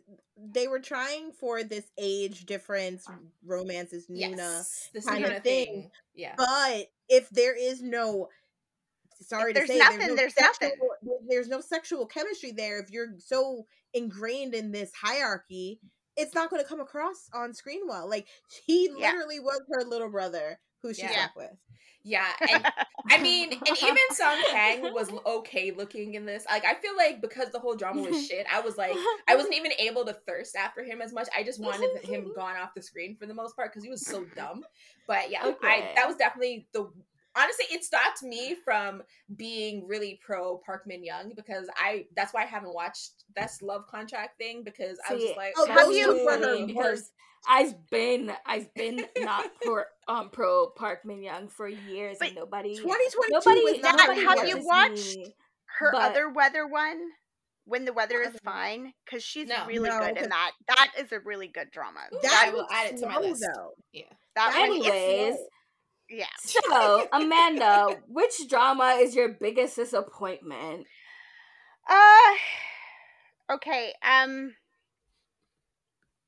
uh, we've already talked about a couple of my biggest disappointments like love in contract sound of magic like i wanted to like them you know? Um i'm gonna go with Kinn Porsche. I- i know i know All controversial the gifts on Tumblr have been very spicy. I'm going to Very I have, spicy. I I have- I have watched Kinn Porsche. I am listening with a Okay, very so, large ear. Let's go. again i dropped it like i i dropped it and When did we drop it? i dropped it about episode four about when one lead rapes the other one and everybody Okay, okay, thinks okay. it's sexy and i was like mm, yeah you know what he i mean the whole point of that scene is that he is stopping him from being raped by somebody else because he's too drunk and too drugged to consent and then he has sex with him. And i'm like if he's too drugged to consent to the other guy he is too drugged to consent to you. This is not something i want to watch. So i know people love it and i know like i'm gonna get people who go oh you didn't like what were you expecting? Like romantic sweetness? It's a, it's mm-hmm. about you know gangsters. Okay cool. Consent is still a thing. Like i still don't have to choose to watch rape. So i was really looking forward to it because i like a grown-up romance. I I don't hate a story about gangsters and like and shootouts and you know I was looking forward to action and shootouts and sexy times. Okay, cool. But to me, rape is not sexy times, so that that was not for me. So Yeah. Um, that was a to- disappointment. Yeah, I to get that. piggyback on that because I finished the drama. Uh that that scene is a problem it is very problematic. It's very hard to get past. And I I pushed, you know, I'm just like, hmm, it's sexy, but not that sexy if he's literally high and out of his mind, but whatever. Um, but I will tell you, you saved yourself because it got even crazier because then incest got involved. Yeah. What? Of course Uh-huh. it did. It got Of course it did. it Yeah. got really like they're su- they're not cousins but they're kind of cousins Yeah. his mom his mom was locked up in a closet the whole time from when he was a kid it gets very crazy and apparently it's gotten even worse and behind the scenes stuff the authors I heard about have, that. the authors have that. basically propositioned a minor Yep. it's very r kelly in thailand Yeah, I Um, heard that the um I guess the underage lead had to be like the other male lead that was an adult was basically like shadowing him because the writers of the drama Yep. were like very inappropriate towards him. Ugh. Um yeah. and because and because um some actors aren't like giving into their craziness they have now written the second book to be even worse than the first so it it's it's Fun time. very so yeah you know, kudos. I'm happy for the people who Yeah. enjoyed it. It was just, I was looking forward to enjoying it, and it was not for me. So Yeah. Fair enough. valid very Yeah. valid All right, Nikki. Um, my disappointment would probably be again. I had a lot of mez too, but twenty five twenty one. Really? Mm. Okay. I how many damn episodes were that? 20, like 20 episodes. Um, long ass episodes because it was Netflix. I love me some Joo Hyuk. I really liked Kim Tae Hee. I I really liked the whole concept of the show. I was rocking with it every week, and then the end, and I didn't get Mhm. not one damn answer. Oh, I heard about that. People were pissed. Okay. Yeah, okay. Like, who is her father? like I like literally I get the whole it's about, you know, falling in love at certain times in your life and all this stuff. Um I felt this show would have been really better if they made it a lesbian show between Kim Tae and Bona. Honestly, you could solve many problems if you made it lesbian. Like Blue Whisper would have been definitely better if you made it a lesbian drama. Especially K dramas because Yeah. so many of those male leads are just such trash that you're like, you know, if you weren't here, this would be a better story. But Yeah, anyway, I just- like i just felt i i what i found more interesting about the show was the the setting of the show and again just like with forecasting love and weather i learned a lot about you know the the i imf crisis Mm, yes, yeah. and and um what it what it takes to work at a news station i learned a lot about what they play oh they were fencing they were fencers Mhm. I I learned a lot about that. I but I just felt it was such a big buildup of a show. Like every every week you're like, okay, I'm gonna learn I'm gonna learn something new. Okay, we're gonna finally get a kiss. Okay, we're gonna get this, we're gonna get that.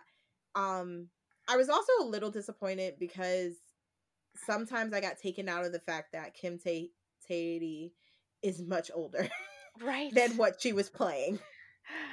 I, I'm like- she was like what, like ten years older than the character she's playing.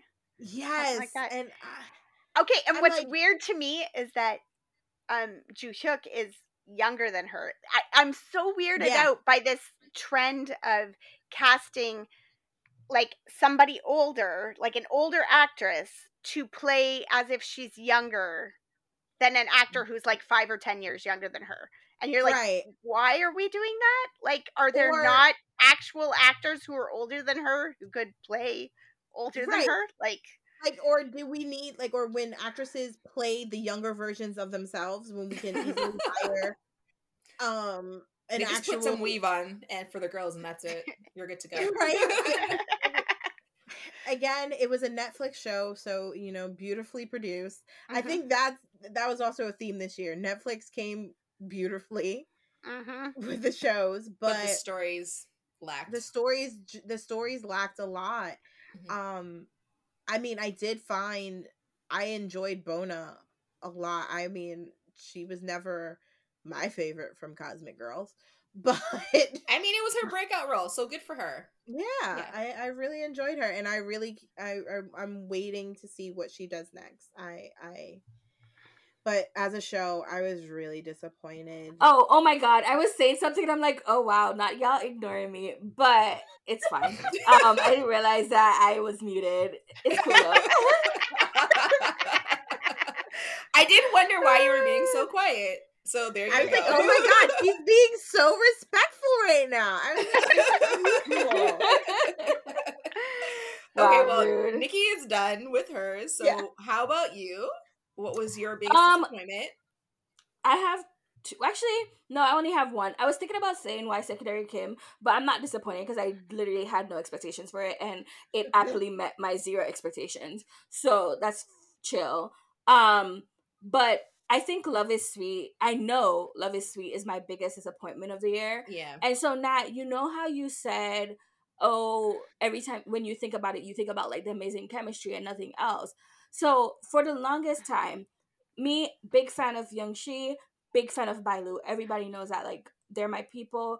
I was really I wanted to watch this so badly, and I waited when it was airing because it wasn't it wasn't on a site that I could very easily watch it on. Um, and then you know, seeing everybody talking about how amazing it is and how amazing it is, and every day, like reading people like, oh, Bai Lu shouldn't act with anybody but Yunxi, and Yunxi shouldn't act with anyone but Bai Lu, and like seeing all the fan wars and all this stuff, the disrespect towards all these other people. When I finally watched that drama, I was like, yeah, they had amazing chemistry, but the drama was so mid. Like it was just so terrible. What they did to Dule, like made no sense. like so that dumb. just happened Yes. out of nowhere. And when I think of that drama, that's specifically what I think about was just Mm. the insanity of this the the whole Dule storyline. And then I think of how like I just like the last like 15 or so episodes like the last 10 episodes were just terrible. And I just I can't get over the fact that like I see so many people praising it online every day to this day and I'm just like it's such a bad drama though.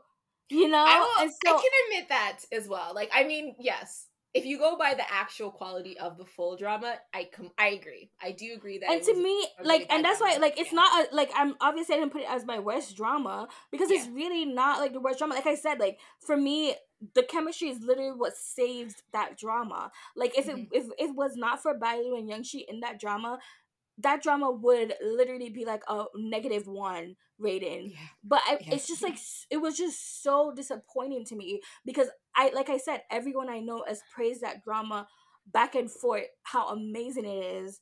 And i'm just like but where? Where is this amazingness that you spoke of? You know?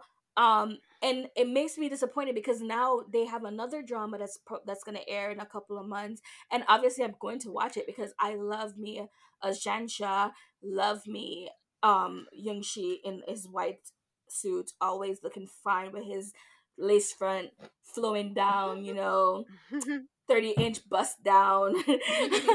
But i i'm uh, but i'm also like oh I feel like eh about it you know i'm like like if this was Yeah. another like if if if love is Sweet- if i thought love is sweet was amazing i would have been so much more excited to watch um till the end of till the moon ends till the end of the moon whatever it's it's gonna be called but now i'm like oh and even like seeing like the behind the scenes and stuff because you know everyone's hyping it up now and they're having all the Mhm. cute stuff i'm like i wish i just i wish i felt more love towards it you know Mhm. Mhm. so Mhm. that's why it's my biggest disappointment Okay. Well, my biggest disappointment this year was during our Yoon Eun Hye rewatch with Gung. And I will say it's a disappointment because it happened like around the same time as like Coffee Prince happened. And like they're both really obviously visually dated dramas. So I was Mhm. like, okay, well, Coffee Prince is so fantastic. Like, how Mm. bad, like, you know, how much of a difference could there be between that and Gung? And it is literally like Well- night and day. In yeah, my because opinion. Gung was Gung Yeah. was also like 2000 what six I think. Yes. Yeah, I think Mhm. so. Yeah. And then Coffee Mhm. Prince was like 2009. or something. Yeah. Yeah. It was like and a it little was bit after later. Yeah, and it was after um what's it called? Boys Over Flowers. Yes. I believe. Yeah. Yeah. So, Gung itself, like it's what kills me about Gung is that the story itself, like the Oh no, the- it was before Boys Over Flowers. Boys Over Flowers, Oh. two thousand nine. Oh, there you go. Oh, okay. Wow. Well, Yeah. Okay. But the thing about Gung is that like the core of the story is very, very interesting. You know, like a modern Mhm. day royalty, you know, in Korea, monarchy in Korea, you know, in like whatever the modern era is. Obviously it was like 2006 modern era. But like, you know, like that is kind of a cool you know story Mhm. and i and like this whole like pledge you know our kids our grandkids would get married kind of thing like that is really interesting but then you actually sit down and you watch the drama and sick shik or whatever you his name is, realize that asshole- nobody is fucking likable. no, no No. single person. She's a bird. He's a dick. His cousin's annoying and and jealous for no reason. The second And female then lead is a Um, bitch. Camilla is annoying. yeah, like every single person was so annoying and unlikable. And I don't actually mind unlikable characters, but I don't like dumb unlikable characters. I don't Mm. like people who are not like you know people who are unlikable, but they they have you know some traits about them that are like you know interesting at least and like compelling and you know maybe you don't like what they're doing but they're actually not bad people because they have actual reasons like none of these characters had any of those motivations like he was No. a dick Oh. because he was a dick the second female lead was a, a bitch because she was a bitch like his cousin She was was, a jealous loser. She was, was a a loser. loser. Like she was she had everything loser. in the palm of her hands Yeah. and was like no literally i'm gonna be a asked her to dancer Marry him, and she's Yes. like, no, and then she's mad that he's marrying Oh someone else, and you're like, And then she and then she works. gives up her ballet scholarship and it acts like he's the reason why she's not doing ballet. Right? Like, bitch, bye. It's your fault. So salty. So it was just so like everything about it was bad so like yeah that was my biggest disappointment because i went in thinking like Yoon Eun Hye like i've seen her in not great Mm. dramas i'm not gonna lie like i have seen her in not Marry great him if you dramas. dare. marry him the if you dare and that one she did with with that whoever that k-pop idol's ex the re- the more recent one where she's like an idol in a fake marriage like that was really bad Oh, so like yes, you know i've seen really her in bad too. dramas but i feel like gung was actually the worst drama i've ever seen her in and so and that's a lot okay It was yes, also her first drama. I get, Yeah. yeah. I mean, she probably didn't have much choice in what she picked, and it was huge a success at the time, right? So, like, Yeah. I get that, Yeah. But yeah, 'Cause, looking like, back, the thing is, like heard I like n- like you know how there was a Coffee Prince like little thing. There's not gonna be a Gung thing because they all No. pretend that drama does not exist. Like, every cast Except for- member. They're supposedly remaking it. There's a remake yeah. coming out. Well, I'd be so happy the for that. yeah, that's if because had, like, like, a there better is like a writer and, manga like, or like a chemistry manhwa or something yeah. like that. Yeah. yeah. So there's a Yeah. source material Mhm. for them to remake it from. So that's good, Yeah. and I'm I'm happy to hear that, and I will check it out to see like who's involved and what's going on with it because as I said, like the core story itself is really interesting. Everything else is shit. So that was my biggest disappointment this year.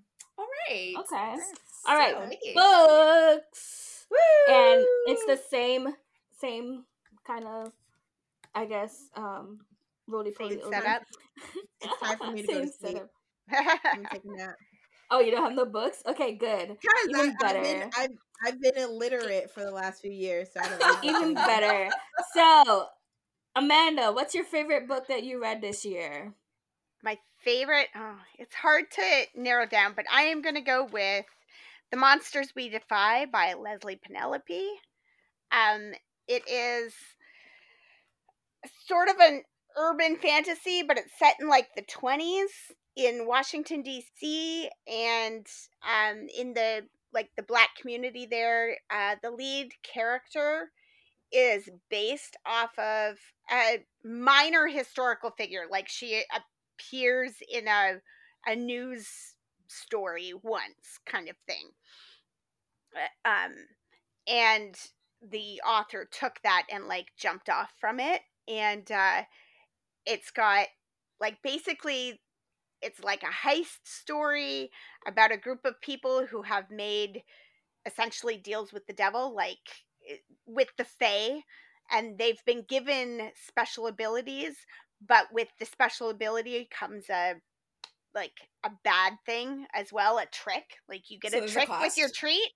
So like one of the guys is an actor and he wishes that he would be like super famous and so the ant so he becomes super famous and he can look like he can embody any role which means he can he can actually change his physical appearance so people like almost like he has a, a mirage around him kind of thing so people see him as all these different characters whatever character he wants to play that's what they see but nobody can ever see the real him so Mhm. literally if he takes his glamour off other than the other people who have these tricks, people literally cannot see him. Like there's a man he's in love with who he's sitting there, he's having a conversation with him, and they're like, So what happens if you take your glamour off?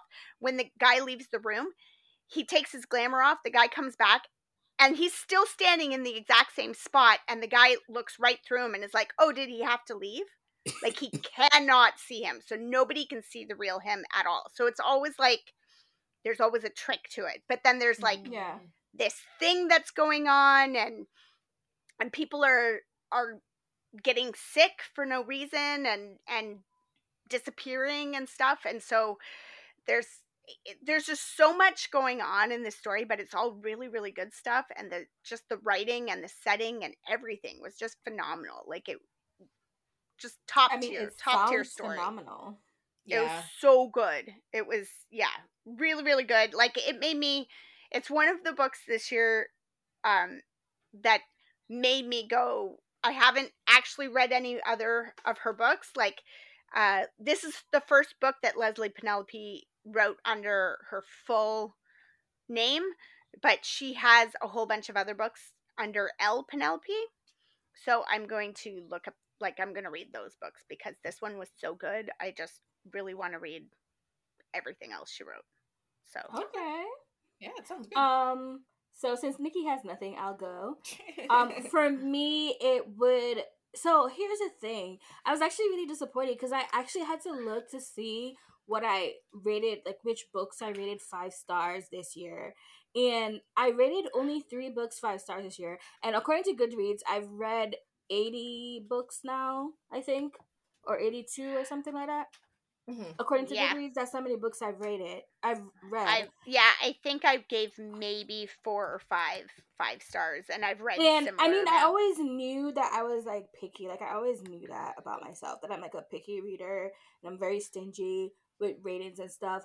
But I was just disappointed that like, cause like I can distinctively remember last year. Like I remember reading um the girl with the louding voice and loving Mhm. that and the roommate risk like those were my two favorite books that i read last year you know Mhm. um and this year i was like it's sad because i overall like the the, the two books that i would say Yeah. which are the two books that i gave like five stars are jeanette mccurdy's memoir i'm glad my mom died and um toni morrison's book you know so it's just like i was a little bit sad to be honest overall that i did not have the best reading um reading Mhm. year this year but I for me, the best book I read was I'm Glad My Mom Died by Jeanette McCurdy. mhm. Knit. Oh, that's it? Oh, okay. I thought you were gonna say something about the Yeah. book, but okay. Oh, I mean, well, Oh, I yeah. mean, or like about oh, why you like the book I- or whatever. Yeah. Okay.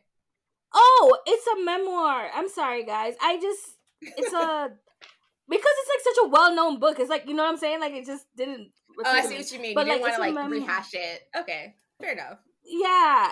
that's why, and I think I I think I talked about it in the last episode or something. So I was just like, oh, Oh, okay. But anyways, so uh, I'm glad my mom died by Jeanette McCurdy, and it's just her.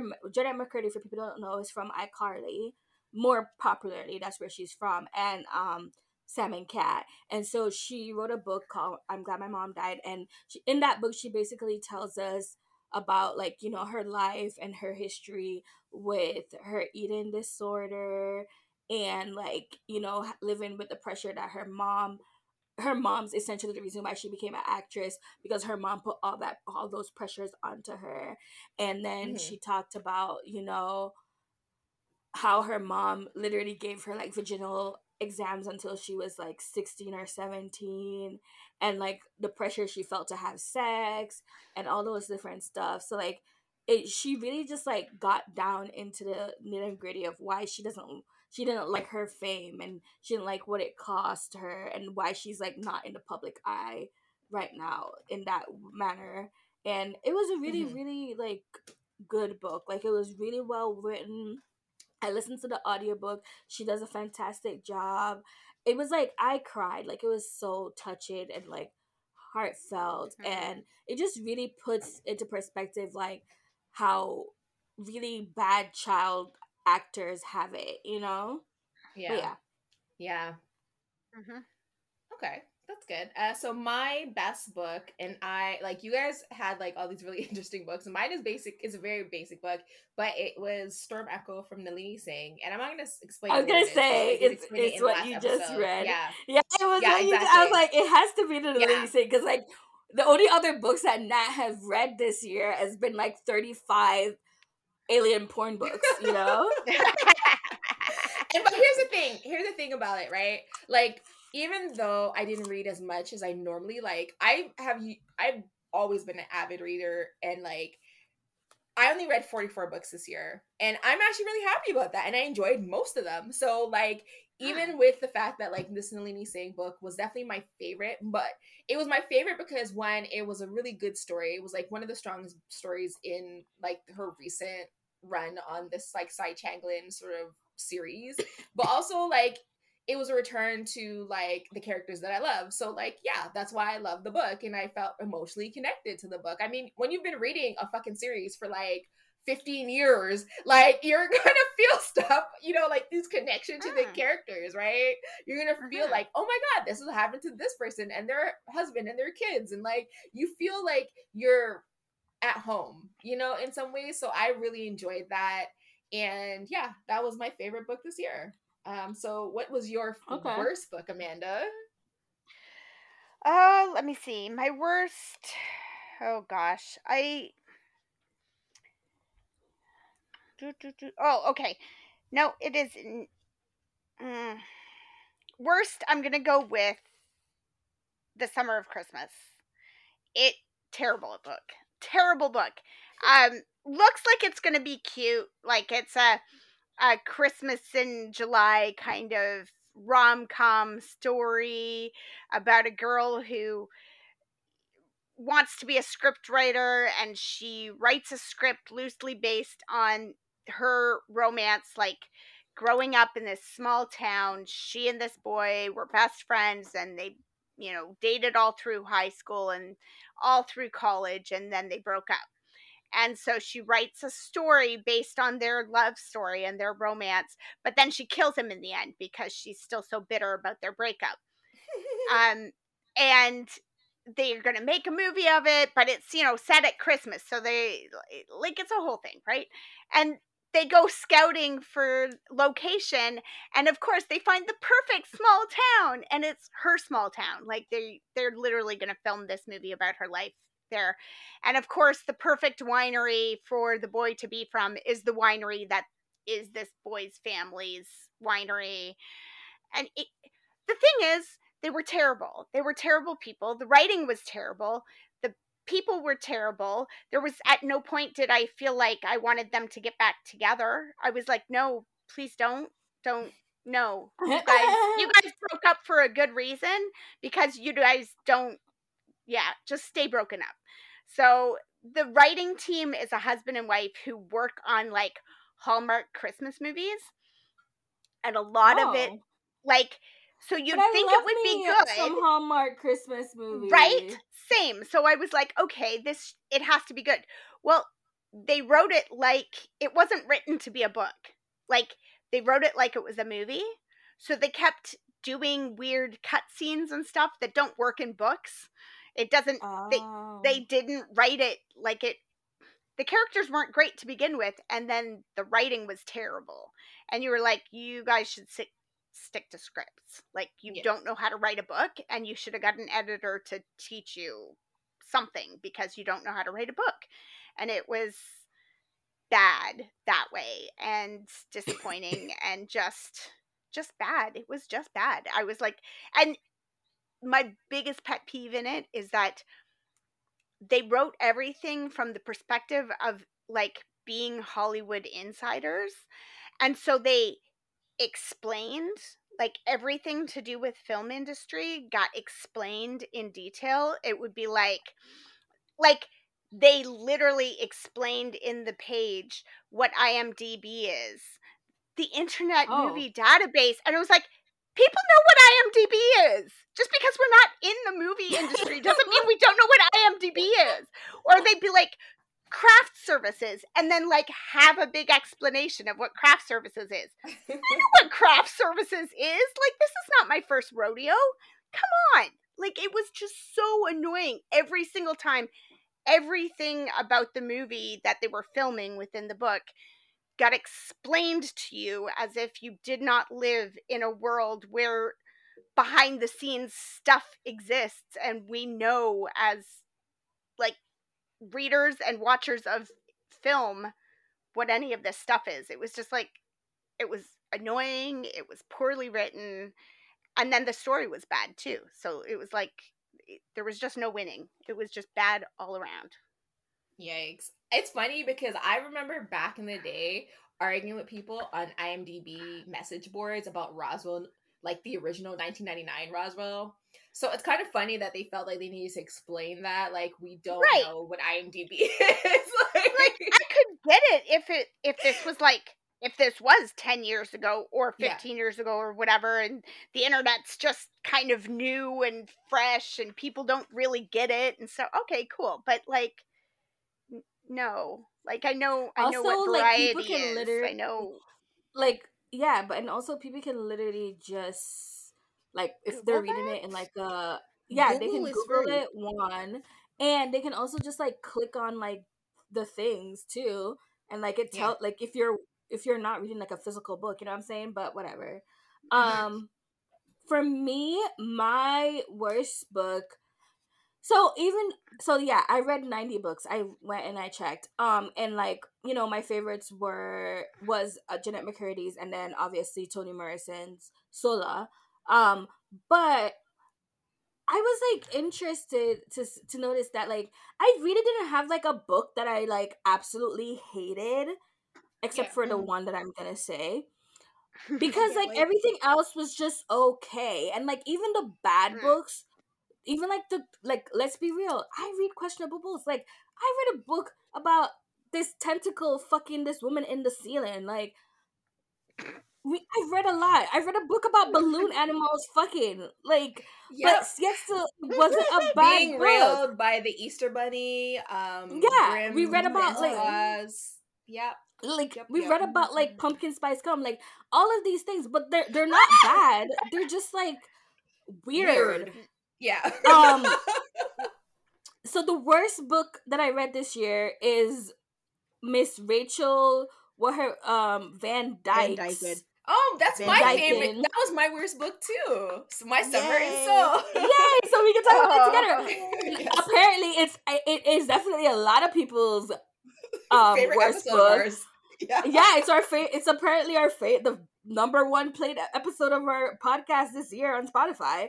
So Yeah. I read one. Cha- I read one chapter and I was done. it was no, it was I terrible. didn't you don't because you guys Nikki, said about how terrible it was so I just never picked it up Nikki, Yeah. just literally just Yeah. listen to our episode. No, We because the went- thing is, the thing is, I know. chapter by chapter. No, I, I read the first chapter when remember when you went first read it and you complained to me about it. I fucking know Rachel Van Dyken. I've met her multiple times, and just the audacity for this. Sorry, it's not racist, white woman to write No, this book. really, because, because at the end of the day, that was the big, that was the book's biggest flaw. Is that you are a white woman, and Who within that book, you figured out that that woman was a white woman. Like you just Yeah. knew You she was a white woman. Yeah. She watched two BTS videos and a Stray Kids video and wrote a book. She said, That is what no, she did. that's I know what K-pop is about. That's literally what she did. yeah, it was really bad. Like the female lead was annoying. All of the dudes were questionable. Um, but I think it was the over explanation of every single thing, like Ani and Hubin and Hube and like you know this and the weird adding of Korean words and- where they And the unnecessarily added. simplification of it too. Yeah, because like she she just tried to to make everything seem so simple and hee hee ha ha. Like I'm sorry, in what universe is what happened at the end actually ever going to happen in real life? Like in what fucking dimension would that ever happen? But yet still you're trying to use your book as a as an inside look into the K-pop industry and then you you you write and say some shit that is just so overtly offensive. You know? Yeah, and then like it was clearly like she made the female lead biracial with Korean because she wanted to have that connection. But she clearly wrote it from the perspective of her being a white person and being and like having white Mhm. privilege and being only like a white person and not actually connected to that Korean side of her. Mm. And I think that itself in itself was a big problem because you're a white person. Why are you writing from a perspective of somebody who's biracial and just discovering the other part of them? You don't understand that. And so no. it came across as like really sloppy. And like the whole like love triangle was stupid. All the girls were bitches in this. Like every single Every female single character girl. was the worst. Like it it just I was so angry by the end of They it. probably read like really bad fan fiction. Yeah, Yo, exactly, yes. exactly, Yeah. exactly, Exactly. So like we were offended not just by like fans of good writing, but fans of K-pop as It's of well. K-pop, yeah. Because like she did not respect it enough or know enough about Mhm. it to write a actual She did no story that would- research. yeah, that like you sense. said, She I- did like you a said, dark Nikki. side of K-pop. She watched and that was one it. like honest Yeah, Yo, she's okay. I'm gonna tell you right now because I have the inside track to this. She literally is one of those authors because she's not the only one that discovered BTS during quarantine and was like, "I'm gonna market it off this." It's the same way how every Twilight fanfic writer decided to be E.L. James.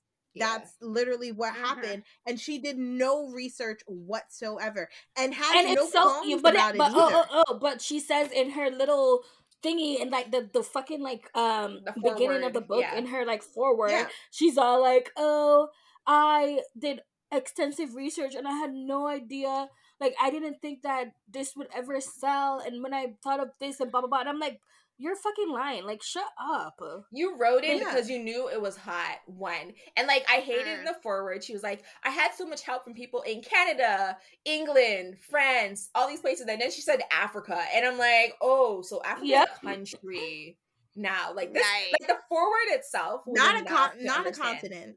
It's a it's it's a country because you're putting it next to country, so clearly Africa is a fucking country. And the fact that this book was actually bought to be like it's funny because it was bought to be adapted for like television or Yeah. film, but we've never heard a single thing about it after that. So yeah I'm we have not heard that's not- anything and i'm like Thank yeah, I think they saw the I think they saw the reviews and like the people who actually had Has- taste. So But it has such a good um Goodreads reel because of all Goodreads is fans. dumb. Goodreads is stupid. All those So dumb. people on like I honestly I, I think next year my plan is to like actually go lower than I normally would just to balance out all of the positive like review See, I- ratings. I did the opposite this year with um a book uh, by Quana Jackson. She wrote this book, hilarious book called um uh How to Marry Keanu Reeves in 90 Days. oh yeah, oh I And love yes. So everybody funny, hated that book but i think Okay. people but they did They- not read it. This Yeah. is I what- think- this is the thing. If you go in and you look at those reviews, those really terrible, terrible reviews from a lot of white women, I'm gonna say it. Like I'm gonna throw my people under the bus here. I was but, gonna say she can say it too, and it They- means because she's white. they there are a lot of white women who looked at this book, saw Keanu Reeves' name in the title, and the authors. name. saw a road trip and saw a black woman on the cover and decided they knew what this book was about because the what they've actually written like what they've written about it is not even in the book they're like it's so cringe and it's so this it's not that's not the book what you have said is you have made a whole review about how much you hate this book and how terrible it is based on the cover and the title. You've decided that you know and you did not read the book because none of what you've said is actually in that book. And it gonna go read pissed me book. off so much. I to be honest it was probably for me a three and a half or a four read. Like it's a it's a nice romance. Like it's a fun good read but like it's not life altering for me but i gave it a five star because there were so many one and two star ratings from people who clearly did not read the book it pissed me off Yeah, I'm looking at the um, reviews right now, and it's a lot of people who like I DNF'd it, or like, you know, they're complaining about everything but the plot of the book. yeah I need they to did not- I, I'm I'm gonna say it. They didn't read it because it was yeah. It- there's a lot of things that people said about that book that are not actually Mm. in that book. Is Keanu Reeves in the book? he is in the book at the end, His- and yeah. she does not. she's it's because she like it's so stupid like i don't understand why it caused so much controversy but she The whole point of it is she's like she's I, the character is somebody who at a really low point in her life discovered Keanu Reeves as an actor and his movies helped her get through a low period in her life. and she's a huge fan. And there's a rumor that he's getting married in 90 days, and she wants Yeah. to shoot her shot. So her best friend, who's it's a dude, it's not even in the car with her. Reeves is the love interest either it's just so annoying Yeah. he's not the love interest, and she's not really. I mean, probably easily half into the book, she's not actually going to like. She's going to try and find him to tell him how much she his he and his work have meant to her in her life, and she's stuck in a rut, and she's just trying to like do something with her life, and like. And I think honestly, if Keanu Reeves read this book, he would probably think it was really cute. He would probably start like he would cameo in the movie the way he did for that Ali Wong movie. Like he would Mhm. he would do it. He would think it was great. And the character was very Keanu Reeves. Like it felt I could see Keanu Reeves saying the things and doing the things that he did when he showed up at the end of the book. So I I don't know. People yeah. I, I People don't support hateful. all women. Some a- of y'all bitches are dumb. So they they i they have a big problem with that ra- author i've noticed and i don't know why but a lot of her stuff is like people have been like I insulting. love Real Men Knit. Um, and Kwana is a that. huge Got Seven fan, so that's how we met. We met online as like through K-pop stuff, and then I started reading her books, and they're great books. And um, Real Men Knit is a great, great book. Like I really, really love it. So yeah see people a um, lot of Yeah, people she has under dislike that four book. ratings for a lot of her books. Yeah, like Yeah. people Mhm. are like i've noticed yep I Yeah. will Yeah, say her Shondaland even said something. her about- um her black female leads are unapologetically black female leads they act like they are black women like they talk like they're black women. They don't i don't know. They just they they're unapologetically black. They're not white women pretending to be black women or or something you know what i mean? Like it's not you know sometimes you get like a a white woman who writes and she she thinks she Yeah. knows what a black woman is like or something. I don't know. But like they Mhm. just so i don't know. I read it and like when i'm reading the con- i- i- her dialogue and stuff that she writes i read it and to me it's like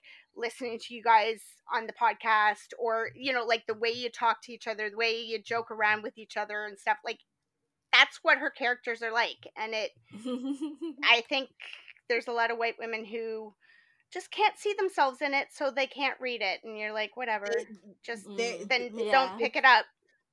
Okay, read. Um, there's on the lots and lots of white women books, so go read those.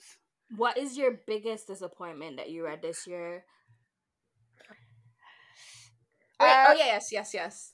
I was gonna say it's my turn, but then I realized that we both talked about my summer and soul. We both talked about So, yeah, my exactly. summer and soul. That's What fine. are you- That's fine. You're so, you're so needy that. Damn, did you think I would be you like that? Anyways, Amanda, yeah, what's your biggest? I think you would skip me though. That's the thing. You I do would. think Okay. you would. So I would not. Don't bully me. Hashtag be kind. Nat, what is your favorite? Um, Amanda, what's your biggest disappointment? Um, my biggest disappointment was Tokyo Dreaming by Emiko Jean. It's the sequel to Tokyo something else. I can't remember. Um, I never read the first book, so I'm gonna put that out there in the world. I did not read the first book, but it didn't matter. Like when I started the second book, I was like, "Oh, this is a cool story," and I, you know, like sometimes you can just get into the story. Um, it should not have it either shouldn't have been written or it shouldn't have been written as a sequel. It should have been a standalone with new characters. Because Mm. it it was a great story up until about 70% mark. Fantastic story. I was loving it. Like it was gonna have a four, four and a half rating. Like I gave it a two because I wound up splitting the difference between the four I was gonna give it and the zero that I felt like it deserved. So, um, it they uh, like minor spoiler i guess for the first book she gets together with her bodyguard in the first book. In the second book they're together but then they break up so he can go away to whatever school to be a marine or something i don't know.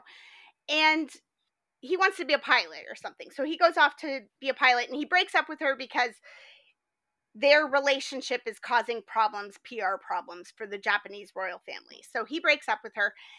And the whole book, the whole book, is about her getting out over him, making new friendships, her relationship with her mother and her father, and and her falling in love with this guy that she fake dates initially, and then they actually have a thing together.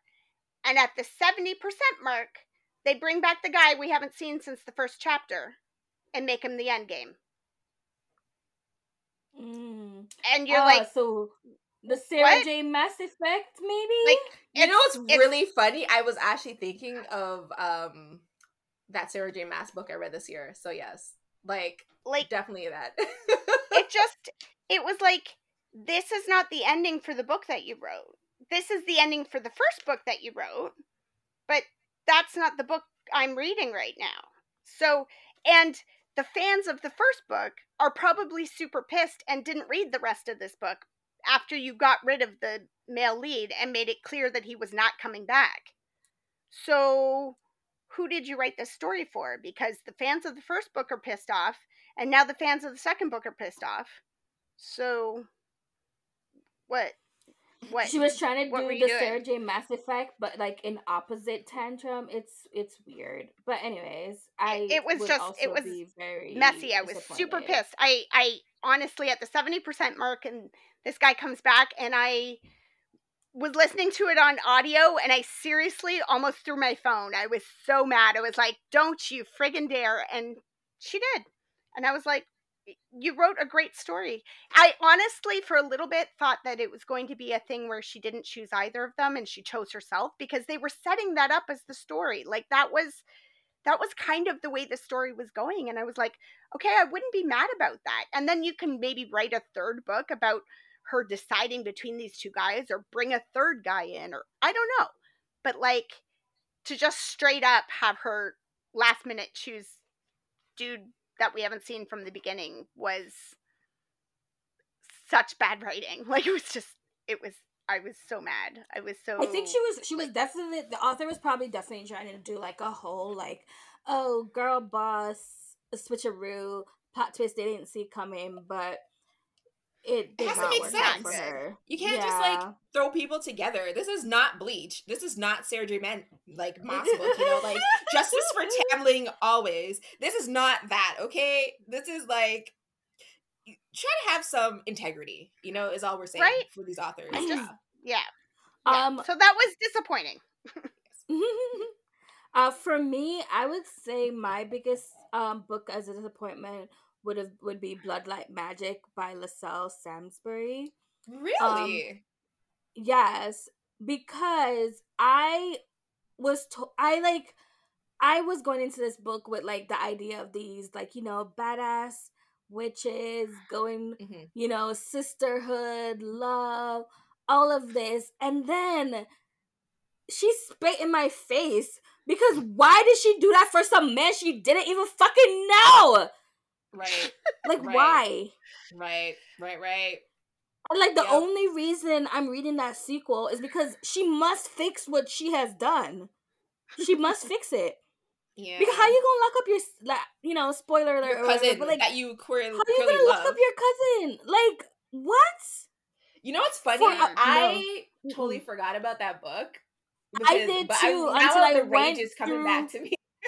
I did too until I went through my like Goodreads and I was like, okay, what did I have expectations for that disappointed me? And then I was gonna use Risley's book because I was gonna say, oh, it was it's only a disappointment because it's our, like the only book that I've not read it rated five stars by her.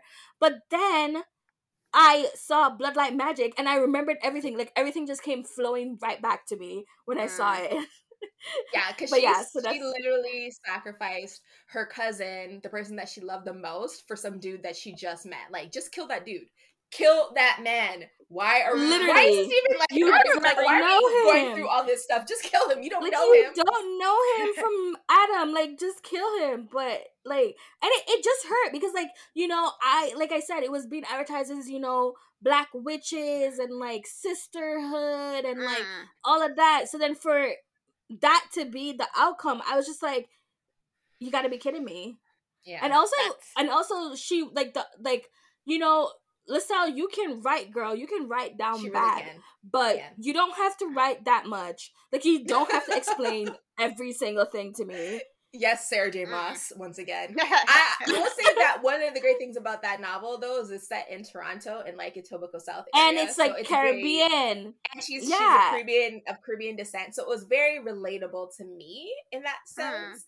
But yeah, like the ending was very stupid. It was just not believable. Like it it wasn't part of the brand. That I would say, like what you told us we should expect is not what we got at the end, and that was disappointing.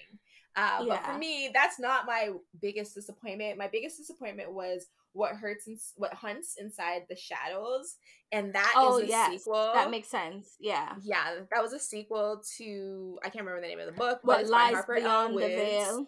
Exactly. lies so beyond the the first veil?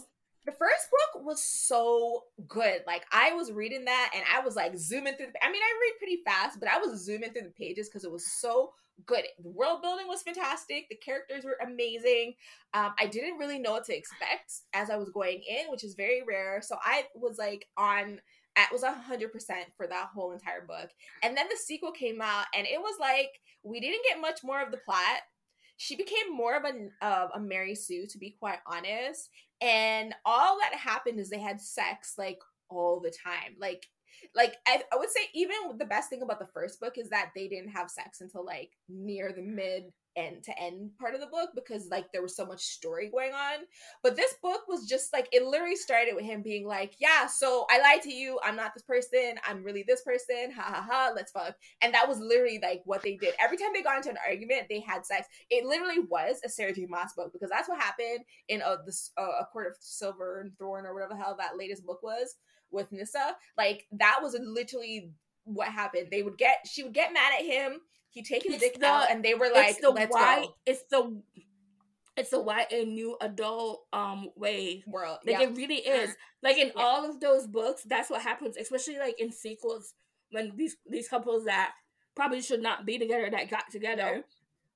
And the, Nope, nope, nope. they that's what happens they literally they fight fight fight and then when they're like oh we're fighting too much then they fuck and make up like after has six books why does the after series have six books guys why yeah. So, and in all in all in all six of those books all they do is That's fight and fuck plot. Yeah, that's the exact plot.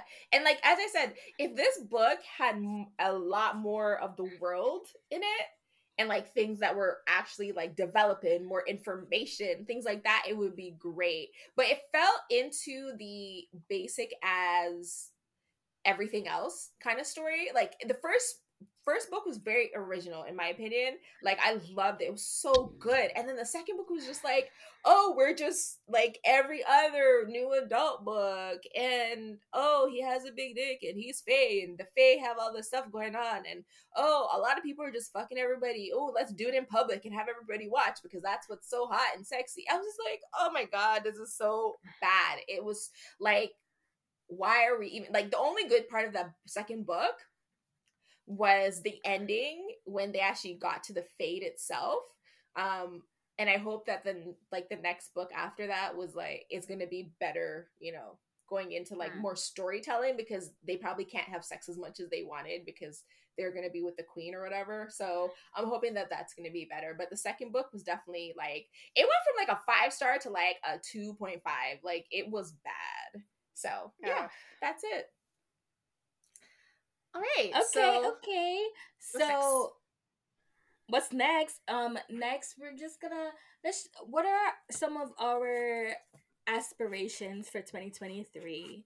Um let's talk about it. We kind of did a little bit um on, the, on our last episode, Nat. So let's ask our guests, what are your guys' aspirations for 2023?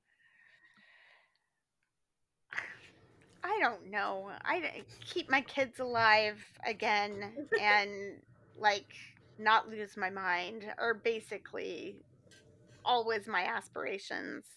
I'm thinking I might up my Goodreads, like my Goodreads book challenge. Last year it was 25 books and I read 50. This year I challenged myself to read 50 and I read like 100. So I'm thinking about Okay, maybe You, upping you it. know, like here's my thing, 75. right? I don't know why I always like I always do down because like sometimes I feel like when I do too much, it's like too much pressure. And Mhm. so and I'm I'm always like, oh, but the only reason why that happened last year was because I this happened. You know, it's like June 2020, I I read like I think 130 books or something. And I was like, oh, I can't read that. I can never read that much. So last year I did like I was like, oh, I'm only gonna read like 70 books or something like that. And then I read like 100. And then this year I'm like, oh no, no, I'm getting a new job. I won't have time to read. And so i put it as 70 again. And here we are at 90 books. So Yeah, like I'm Um, thinking maybe guys, I'll I'm put it make- at like 75 or something. I'll split the difference because I I feel like 100 was a lot this year, and I don't know if I'll do that again. right? That's what I'm though. Yeah. saying. So like next year, I think I'm gonna make my goal 50. Like I feel like I always start at like the bottom. I'm like maybe not 50. I think maybe 20. And then if I re- if I if I hit 20 close enough, then I'll add like another 20 more, depending on Mhm. what when I hit 20. You know, and Yeah. see how that goes. I also picked 25 books this year and I'm at 44.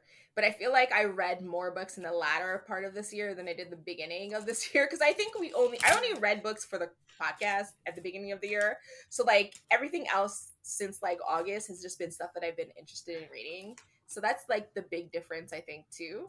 Um, but I think my goal next year is going to be probably 50 books because I even if I don't hit 50 this year, I do think if I continuously read as much as often as I am, that I'll definitely hit it. You know, at that I point. know. I'm so annoying talking about 20 books, knowing damn well that I'd be picking up all of these weird ass monster books and reading them Yeah. in like two days, They're like- like yeah, 20 minutes. because they're like That's 70 true. pages. So it's like you know, Yeah. even like even if they're bad 70 pages, it's still 70 pages. You know what I mean? Like I always I- let them. I, I have to let them count. That's why Yeah. I like. I have to let them count. I'm like, yes, you just saw me read something called a sequel to the Easter Bunny. Mind your business. let it go. Like, it has to count. I literally just realized that my Facebook friends can see my Goodreads um, books that I've been reading. So like, so like, like I was reading in the last episode that we recorded that's gonna go out tomorrow. I was like going through it, and it's like the people on my like friend list were reading like you know motivational Christian books, and I'm like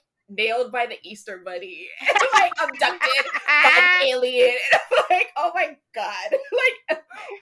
Taken by the snowman. Oh, that book was pretty bad too, actually. Taken really by good. the really snowman. bad. It But really bad. Nikki, um, what are you? What are some of your aspirations for twenty twenty three? Um, You can talk I- about I- how you want um sugar baby Annie to write more. I do I- do want that. I do miss that. Um no, I might put 10 books for my Goodreads. we'll see if I get there. we Or we no, can do a 12. we can do a little 12. book club thing if that will help you. I know. we can it's do a little book is club I thing never if that will help you. I never find the time to actually read. So that's my issue. And I remember I used to knock out like 50, 60 books a year. Yeah. Um, exactly. Remember, harder. we were like superstars. I I was But you know, Nikki, whole book you know blog. you can put your manga, like some of the manga is actually on Goodreads, so you Oh, can actually add it. Really? Yeah, and Yeah. that counts. Oh, yeah. yeah. I read this year, Oh, guys. and you can add stuff to your Goodreads. Like I have a friend who reads pretty much only like fan fictions and stuff off of like AO3 and Wattpad. You can put that stuff into Goodreads. So I like, read a Yeah, shit 'cause ton if you're- books. It's yeah, like if I you're could not reading- put my no. Goodread my or my own on Goodreads. No, but like if if you're- I'm talking you about like I can't about put this though. stuff, no way. No, but think about it though. Like, if you're reading like a seventy chapter um fanfic Fanfic. On Yeah. AO3, Yeah. That's a a book. lot of them are Mhm. yeah, all of them are literally a lot of them are a lot more words than some of the monster romances that are out there. You know. yeah. It's Yeah. just not on Amazon, you know. So Yeah. it's just not a self pub. So Yeah. like, who cares? Right. Like it's But Whatever. yeah, I'm I'm I have a few aspirations for next year. Um I want to write again like for myself. Me um too. finish Me too. finish um some of the short stories slash novels slash fanfics that I've started. mm. Um I want to get my business off the ground. I want to go back to making shirts and cups and stickers and things like that. I want to become financially responsible, not stable because we know that shit ain't happening. But I want to be more financially responsible and realize that I don't need every fucking K-pop album that comes out. Yeah. Um. So we got to meet up so I can get my seven for seven Oh album. Oh my god, yes. yes, yes. I was No, like talking so- about K-pop albums. My God, seven album. No, no, it literally it was literally in my suitcase. Yeah. to go with me to Canada because I was just gonna give it to you then, but then COVID happened. Yeah. But no, Fair I enough. have the um I, I have the the what do they call it? The the international form sitting at my desk at work Yay. to mail it. So it will be mailed by the end of this year. That is also an aspiration Yes. to mail things on time. But no, I want to I want to build my brand. I want to work more with um unbothered unease because we took a lot of time off this year. It's okay. You can call names. Sugar baby literally did No, not no, no, write we- anything. no, we no, we both did. We did nothing over the summer. We not we didn't do a damn thing and I think we have a really good brand and I think we should get back to it. So I want to be more responsible and um I liked I liked my viewing because I I watched a lot of shit this year so I did I thought that was pretty good so I want to keep that going but um just trying to balance oh and also I need to lose 70 pounds because I'm going to be in a wedding so there's that those are my aspirations Whew, That's a big goal. I know, yeah. as as I sat here yes. oh, I was no. You can continue, Oh. and I'll say what I was gonna say. no no no I was saying like I was as I sat here and ate my dinner while you guys talked about books You're funny. Um, my biggest, you know, we already talked about all the stuff that we want to do um in our episode that's going to be posted. But one thing I want to say is my biggest 2023 aspiration is to go to Thailand and South Korea for my birthday. So that's gonna that that's what my main goal i think or the main thing that i would be looking forward to and planning and really sitting and thinking about is that um Yeah. nat do you have anything you want to add Yeah, that's actually my second trip for next year. So, like, my first She's trip is like, I'm yeah, i want to add my plane ticket come on Yeah. uh, my first trip is going to be to England and like we're gonna go to Scotland and Ireland as well. Me and my best Ooh, friend, I'm so that's gonna be fun. I'm tr- hope, hopefully gonna meet a rich Scottish man and um who has like a castle or manor. That's the goal. Uh, but yeah, I don't know. 2023. I just want to be consistent because I, I too took a bit of a break. I think from a lot of the stuff that I was doing. Um, like I was doing the radio thing, and like you know, I took a break from editing some of the Nyan stuff, and like so I'm probably just gonna try to be a little bit more consistent. I want to get my TOPIK too Mhm. because I did pass TOPIK one this year. Uh, I gotta get my license because um I need to have my license. Like it's it's been a long time that I haven't had one. So I'm gonna do that. Okay. And then yeah, just, you know, have a good time. Hopefully watch better dramas. Yeah. Read like I the question mark, question mark. But yeah, that's the goal to watch better dramas and um eat delicious food. So that's it. Yeah. Okay. Um, and that's the end of part one.